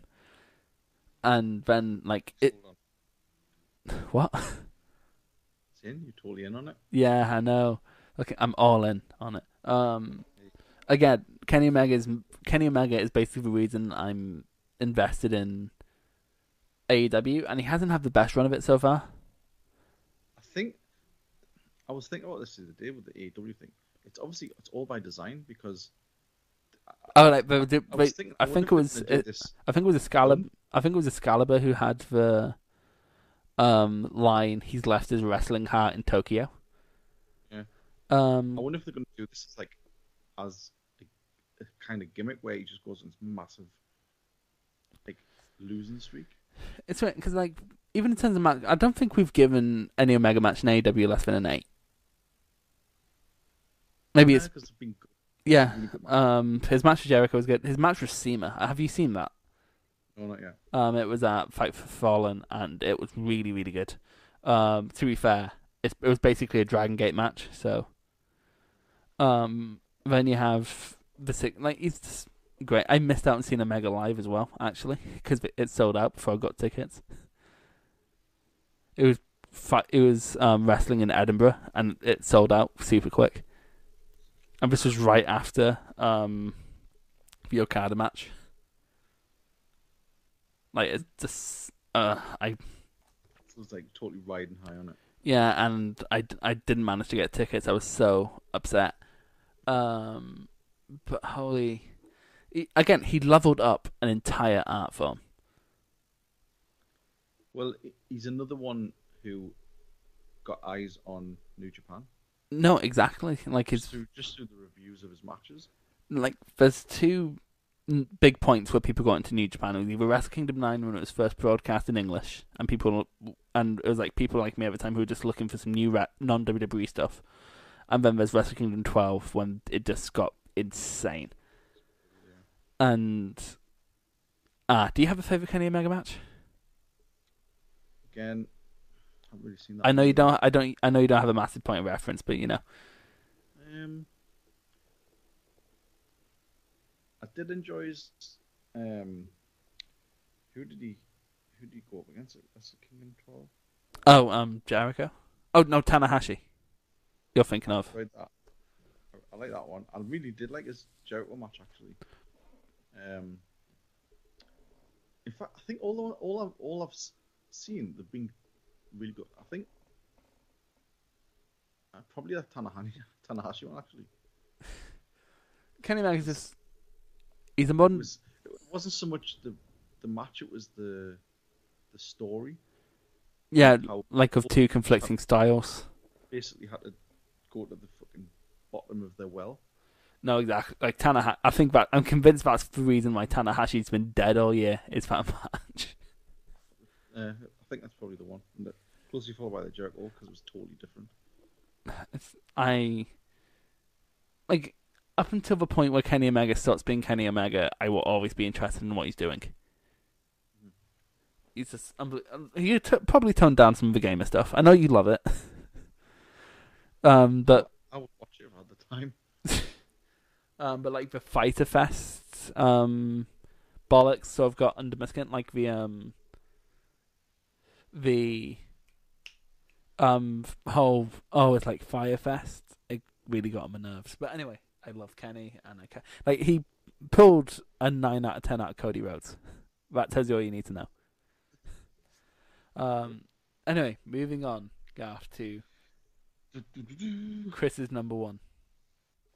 And I'm going to talk right down to earth in a language everybody here can easily understand. Now, that's only a reference you're going to get if you listen to the actual track. Um, CM Punk. It's CM Punk, and that's the beginning of Cult Personality. CM Punk's my favourite wrestler of all time, Garth, and I know you don't like him. Really? He is. I don't. I don't dislike him. You said he was average. I just think, yeah, I just think he's he's the work he's done on promos and stuff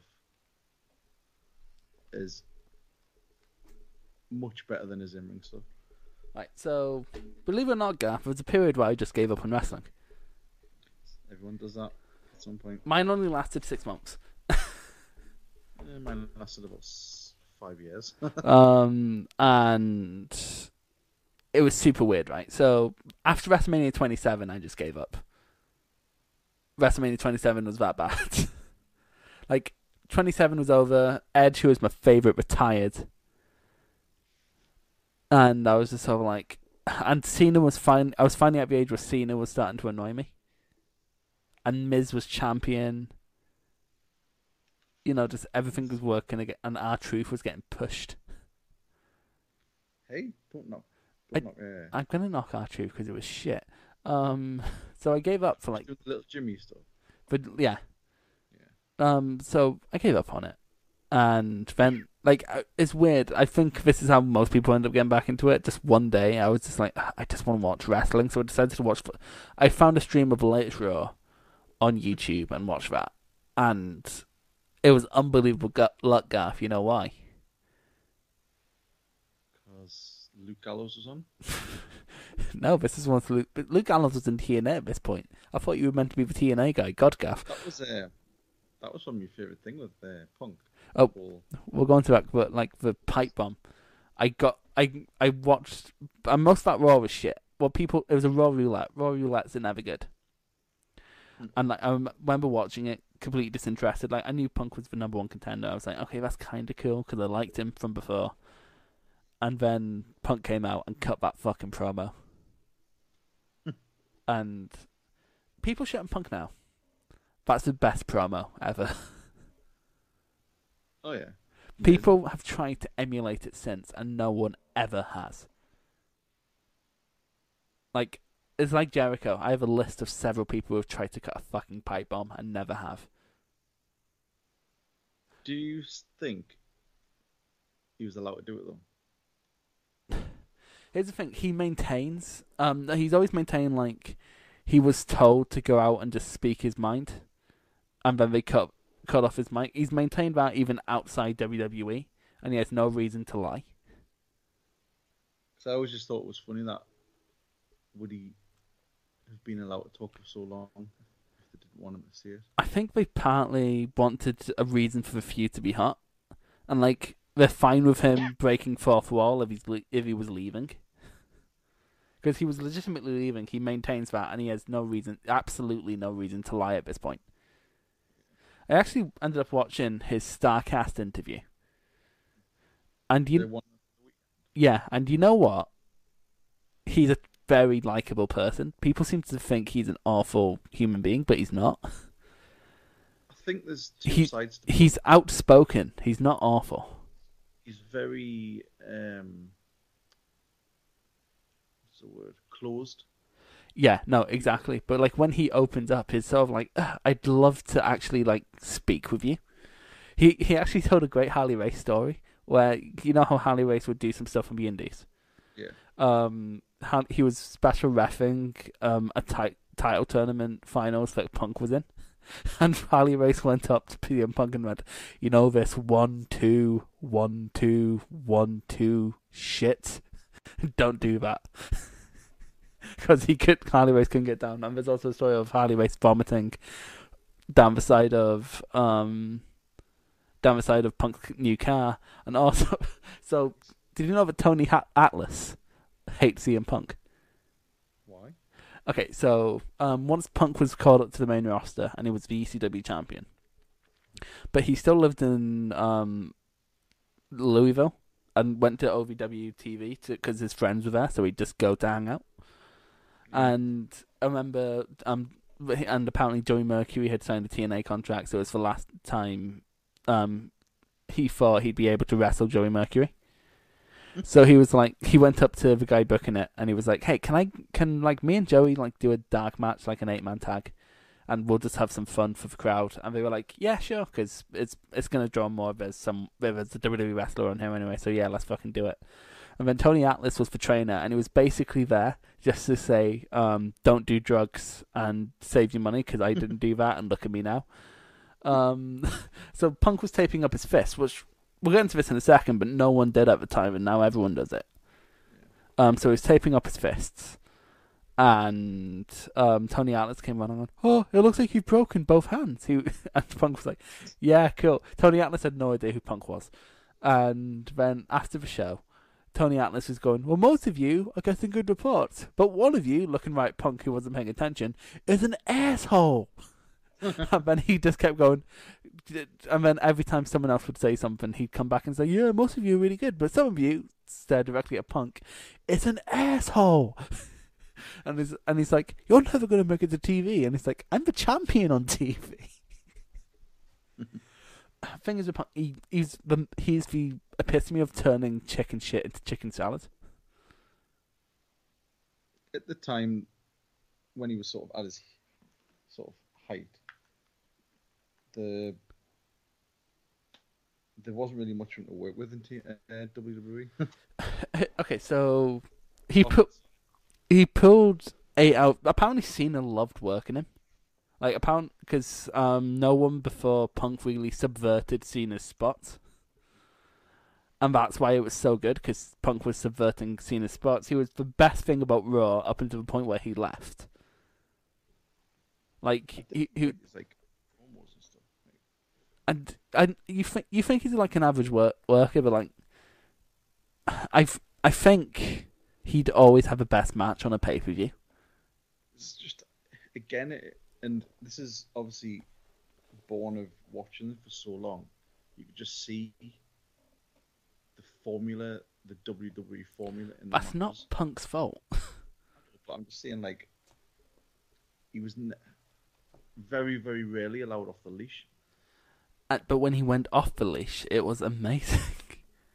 it's like now where AJ's never allowed off the leash, but when AJ's off the leash, he's amazing. I don't think he should factor the leash into how good someone is.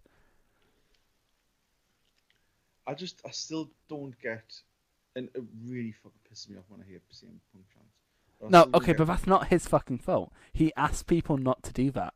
feverish need to have him back. I don't have a I favorite. understand it. I don't want to see him back if he doesn't want to be back. I want to make that a per Like I remember, I was in, also in the Starcast interview. He was like, um, uh, "People are going to take this out of context, but like, if wrestling companies want to talk to me, I'll talk to anyone. Just what it is? I would absolutely fucking love it if you went to AEW just, and then they said, just go and do your thing. no, that's the thing. If I want to, if the, I want, I would love to see a motivated CM Punk back, but I don't want to see. I don't want to see him back if he doesn't want to be there. That that was the big, big problem for me towards the end as well. You could tell. No, like Poe, he, he he was still the best thing on there, but he, like he very obviously was playing more loosey goosey because he didn't care. Which, to be fair, when you hear what WWE were fucking doing to him, Oh yeah, like he had a that, that interview. Um with Cabana, yeah. You know, it's amazing. Actually, you know how like one of the biggest thing was, I just want time. I just want a few months off, please. And they give him like a month off, but that was it. Like he took time off after Mania, but then It was the whole thing with the fucking infection and No, because The- he he basically he wanted between Mania and SummerSlam off, and they had enough people to fill in the gap Punk would leave, and then when Punk was back, it would probably he'd be the hottest thing on TV and it'd be amazing. But they only gave him off till Payback, which is so basically Punk missed one pay per view, and then was back, and like but even in that final year gaff, he was still. Despite factors view of like Daniel Bryan, he was still consistently the best match on the card.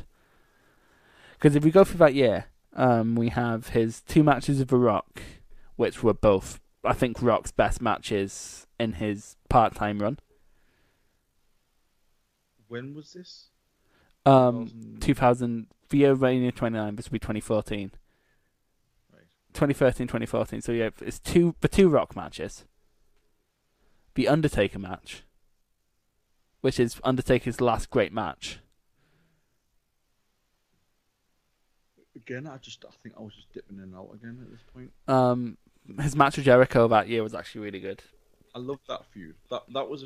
Oh, that, that was in 2012, but that was great. I love that Punk. Punk is not scared to get to do go personal for wrestling feuds because he was- gets it. I was gonna say because that feud did keep us coming back. No, and have you heard the? Um, there's a mad story actually where, um, and it almost got approved where Jericho was going to tattoo something onto Punk, like legitimately tattoo something onto Punk, and Punk was like, "Yes," because like I have so many tattoos anyway.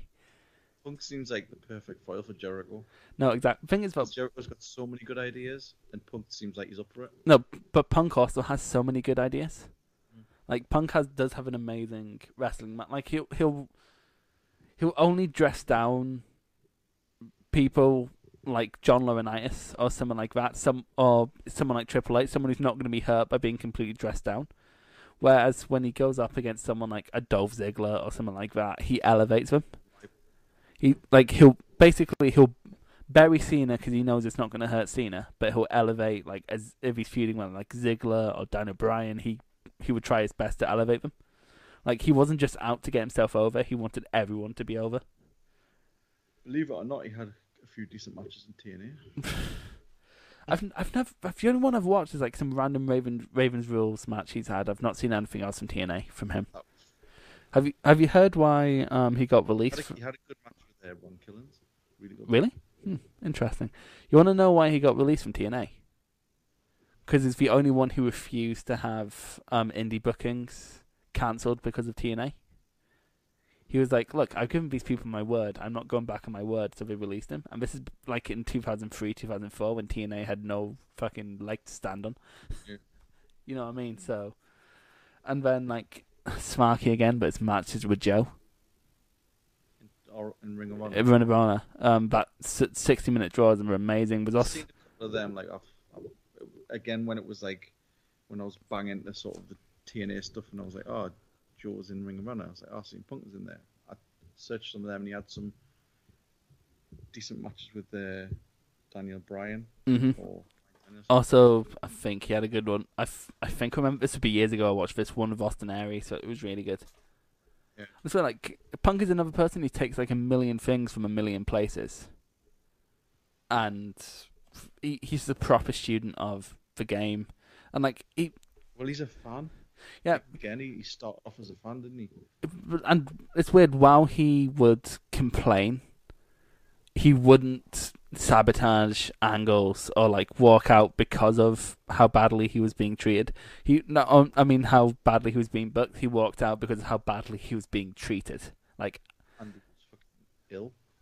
no, but I think he was when he left is because he literally just left because he wanted he- needed time off for his injuries. They weren't giving him it, so he took the time.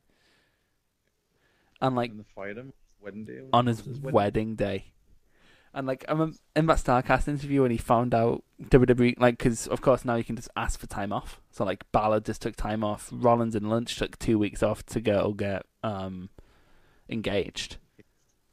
Exactly. So you can request time off now, and but it, and I need to send you the clip just for this for his face when he finds out he can take um holidays. He was just it's like, he was like that's all I wanted. it's like as well at the time they had a roster full of people like, waiting that's me- to I step- think Cena was on top. Ziggler was world was world champion, feuding with Del Rio. Like they had feud set up. Like really, we only needed him back to feud with Lesnar, and they could have done that. Like he could have came back three weeks before SummerSlam, got attacked by Lesnar, and that was great. But by the way, I think that's the best match of Lesnar's um, return. Is his match with Punk. yeah it was good it it because it wasn't just like a Lesnar formula match. Punk actually forced him into having a good match.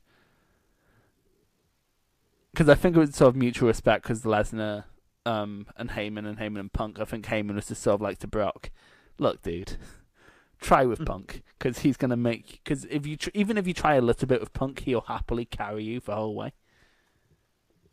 Like um, Punk loved work. He said in the interview, he loved working with people like Lesnar, like Cena, like JBL, who weren't worried about their spot. So he could just because apparently Cena loved working them because Punk would call the matches, and Cena hated calling matches. well He, it hit in fucking spots to the back row you talk too much. Um, but no, I know you don't love him. I, th- I think this might be another generational thing in that sense. I don't. Again, it's not. I don't. I think it's just. Again, it was the time I was burnt out with it, and every time I turned on, when like the weekly stuff to watch it, I was just like, ugh. To be fair, Punk got fucked with his year long reign because he was in like no main events. And then when it came around to the pay per views, he would be so low down on the card. It's it was absolutely ridiculous how low like- down on the card he was. He like, oh well, he, mustn't really matter. he only ever main evented against Cena and Rock. And like it's stupid because he was he's a draw. He was the biggest mud. He's the first person, um, in years to outsell Cena. Especially after that pipe bomb thing. Yeah, and thing again, I it's I did it's one of those things that I've Punk, Punk was it's weird, like, because he also paved the way for like what I like to see in mainstream wrestling. It's just a shame that I think if he was if he was there now, you'd be getting a much bigger rub. No, because if it was there now, they don't like people who complain. Yeah, but No, if he was Like- there now, like he'd be Nicholas, just revivaled. like- you reckon? I because now WWE are as petty as ever. Like they they're not releasing anyone, and anyone who's gonna leave after their contract, they're in a rush to bury. Yeah. It's what like the way Punk talks. I he's not averse to coming back to wrestling, but he wants it to be right. I don't I don't think he wants the glory. He just wants to be in good stories. Thing is, he's also done so much since leaving WWE. Like he's in two films coming out.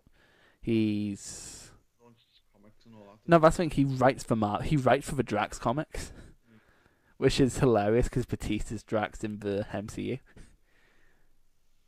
Um, he He does have like a shop. uh, Um, he has a pro wrestling t store.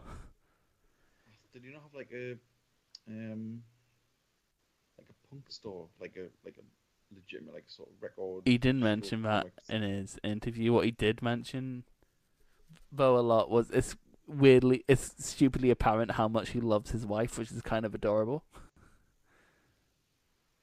Hmm. like he's married to AJ Lee, and funny how she's like, "Ah, fuck this noise, I'm out of here." no, because they fucking didn't treat her well after he left. Um, but It's because they took it out on her, didn't? It's like it's a it's a bit unf- like they had fucking Brie Bella lesbian pollen her, um, absolutely ridiculous stuff. But yeah, like he was wearing like a AJ t-shirt. like it's weird. Like even Punk would um, is I like press junkets, like like red carpet press stuff WWE would do. He'd wear like lesser known wrestlers t-shirts under his blazer to try and get more attention. Like he'd wear like Cesaro t-shirts and stuff like that. 40 sort of underground punk bands. Yeah, well, he'd do that obviously. Like it's actually quite funny. He told the story about how um the Misfits T-shirt he wore in a um no disqualification match with Jericho. He just stole from his friend. but that was my. What's your favorite punk match? Uh, I did li- I did like his match with Jericho, like the blow off. Mm. Um, I think the problem with their Mania match is the fact they were given no time. yeah. Um, I think his Cena matches were good. All his Cena matches were good. All of them. The Money in the Bank one. Um, the Money in the Um, Bank one t- is like one of my favorite matches. It's like top ten matches of all time. Um, did you not have like some decent matches with like Jeff Hardy? He had some great match. The TLC match at SummerSlam with Jeff Hardy was great. Because I remember being quite actual hardcore. hmm Um, They found ways around, like instead of like unprotected hair shots, um, Hardy would just jump off shit. and he was obviously in the Money in the Bank Mania 20. His his feud with Hardy was great though, because it was like the straight edge society versus the dr- and, like which and it was the best use of Jeff Hardy's addiction for storyline until Joe came out and said, "Pretend this is an AA meeting and shut up while I'm talking to the Yeah. group." I'm really sad this wasn't the top 15 because Joe would make it on there, but I just love. Um, good list. it, it is a good, I like to think, quite diverse list. All these people have distinct styles. A little surprised at number 10 was Sami Zayn. Um, Have any of the, the ladies on there? here's the thing, Gav. It's very hard for any for any WWE lady to make it on there. Like Yeah. maybe Charlotte, maybe. But the thing is, for every great, um, every great Every- thing Charlotte has done, there's also a bad thing. I would say for every, like now at this present time, for every good woman wrestler, there's five great male wrestlers. That's the way it's been On now. WWE, yes. Um, I kind of like what Impact are doing because Tessa Blanchard is now a full blown main eventer.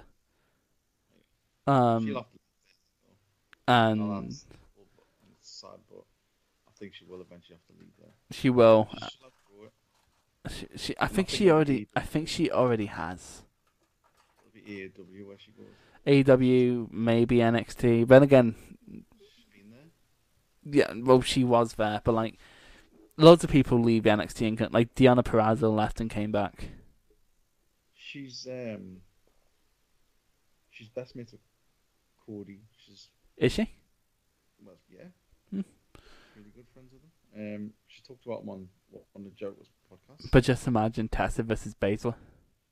she's really good friends with like a lot of the people on at AEW. So I like how the end of this is segued onto Tessa. we can't go a podcast. Um, that has been. I, it's weird. It's still instinctive in me when hosting to say so. That was the Young Lion podcast, despite the fact that thing's been dead for almost a year now. Uh, fucking, that's been the Podmania podcast. Um, if you ten. my top 10. Um, next week we will be on to that TNA list we promised. Um, the only issue is we, we didn't fucking prepare for it at all. Well, you know, time got the best of us. As it will, the end is the grave. But we'll, we'll have that next um in two weeks. Next week, Gaff, stepping out of our comfort zone indeed to North Korea. Fucking. The thing is, it's a two night event. Is collision? We're doing collision in Korea, and we're doing a version that's on YouTube because it's not on anything else. And I'm curious what matches are on this one because I know it's a two night event, and I doubt. so I'm good. because it was presented by WCW, so probably would just pulled the best. Yeah, I'm also, also in supplemental material. I'm going to listen to Eric Bischoff's podcast on it. Let's see. Okay, do you want to hear the list of matches we'll be covering? Very quickly, we have Tico Scorpio versus Wild Pegasus, aka Chris Benoit. Ishi Ishizawa versus Yuji Nagata. Um, a Korean culture exhibition, which I'm going to assume is tanks. like, what else is it going to be? Like, there's basically two things Korea is known for: is tanks and famine. Um, Masahiro Chono and Hiro Saito versus El Samurai and Yoshida. That's not. These. This sounds like a standard. Um, at, apparently at 30 minutes 40, I'm just looking at the timestamp someone's put at 30 minutes 47. Ric Flair looks uncomfortable. Ooh, gaff, gaff, gaff. There's a Joshi match on it. Bull Nakano and and Akira Hokuto versus Manami Tono- Toyota and uh, sh- I can't say these fucking names. Ooh, You not should be well versed by now. I fucking know. Um, Scott Norton versus Shinya Hashimoto. That sounds tasty. Um, Road Warrior Hawk is a singles match on here against Yoshida, another Yasu- Yasuda, Tadao Yasuda. Um, the Steiners versus Hiroshi Hase and Kensuke Sasaki. Um, that's good. And Ric Flair versus Antonio Inoki. See, these sound good on paper, but I have a feeling that this is going to be shit. I've got a feeling it's gonna be like slow. I have a feeling it's going to be uncomfortable. Because you know that everyone in that theatre has been forced to be there. and they they seem like all the hard hitters. Yeah, it's for it's for it's for crown jewel of the day, isn't it? And we'll get into that next week. It's go- I'm going to ask. It's, It's not going to be fun next week, is it? Um, we have to sort of dance around the atrocities of North Korea. In the meantime, Garth, where can we find you? you can find me at Garthamania. You're ready for your bed, aren't you? Um, you can find me at Candy Chris ninety seven. You can find Podmania at basically anywhere you can find podcasts. Um, not on the radio though. We should get a radio. Running no, we can't because one of us will say cunt and we'll be thrown off. Um, you can find us bashing snowflakes on Twitter at Podmania. Um, If we're not- Fucking, I know, right? Fucking, it's weird. The people who most complain about snowflakes are always the biggest snowflakes. Um, you can go over to the website, I guess. I'm just trying to remember what Rob says at the end of this. yeah, don't forget to check out the website podmania. Oops. For fuck's sake, Gar. What the fuck was that? um, where we are doing our universe mode on WWE 2K19. We are, and we're all like a month ahead. So this might actually be a thing that continues. Um, And the stories are actually really good. We did the draft. um, I somehow ended up with the oldest roster in NXT You've got the legends. because you because you fuckers like claimed of like the good um guys because I ended up get fucking picking last. So anyway, um, that's been it. Bye guys. You've been listening to the Podmania Pro Wrestling Podcast. Follow us on Twitter at Podmania, Facebook at Podmania Podcasts, and YouTube and Instagram at Real Podmania. And check out the website podmania.co.uk. Until next time, wrestling fans.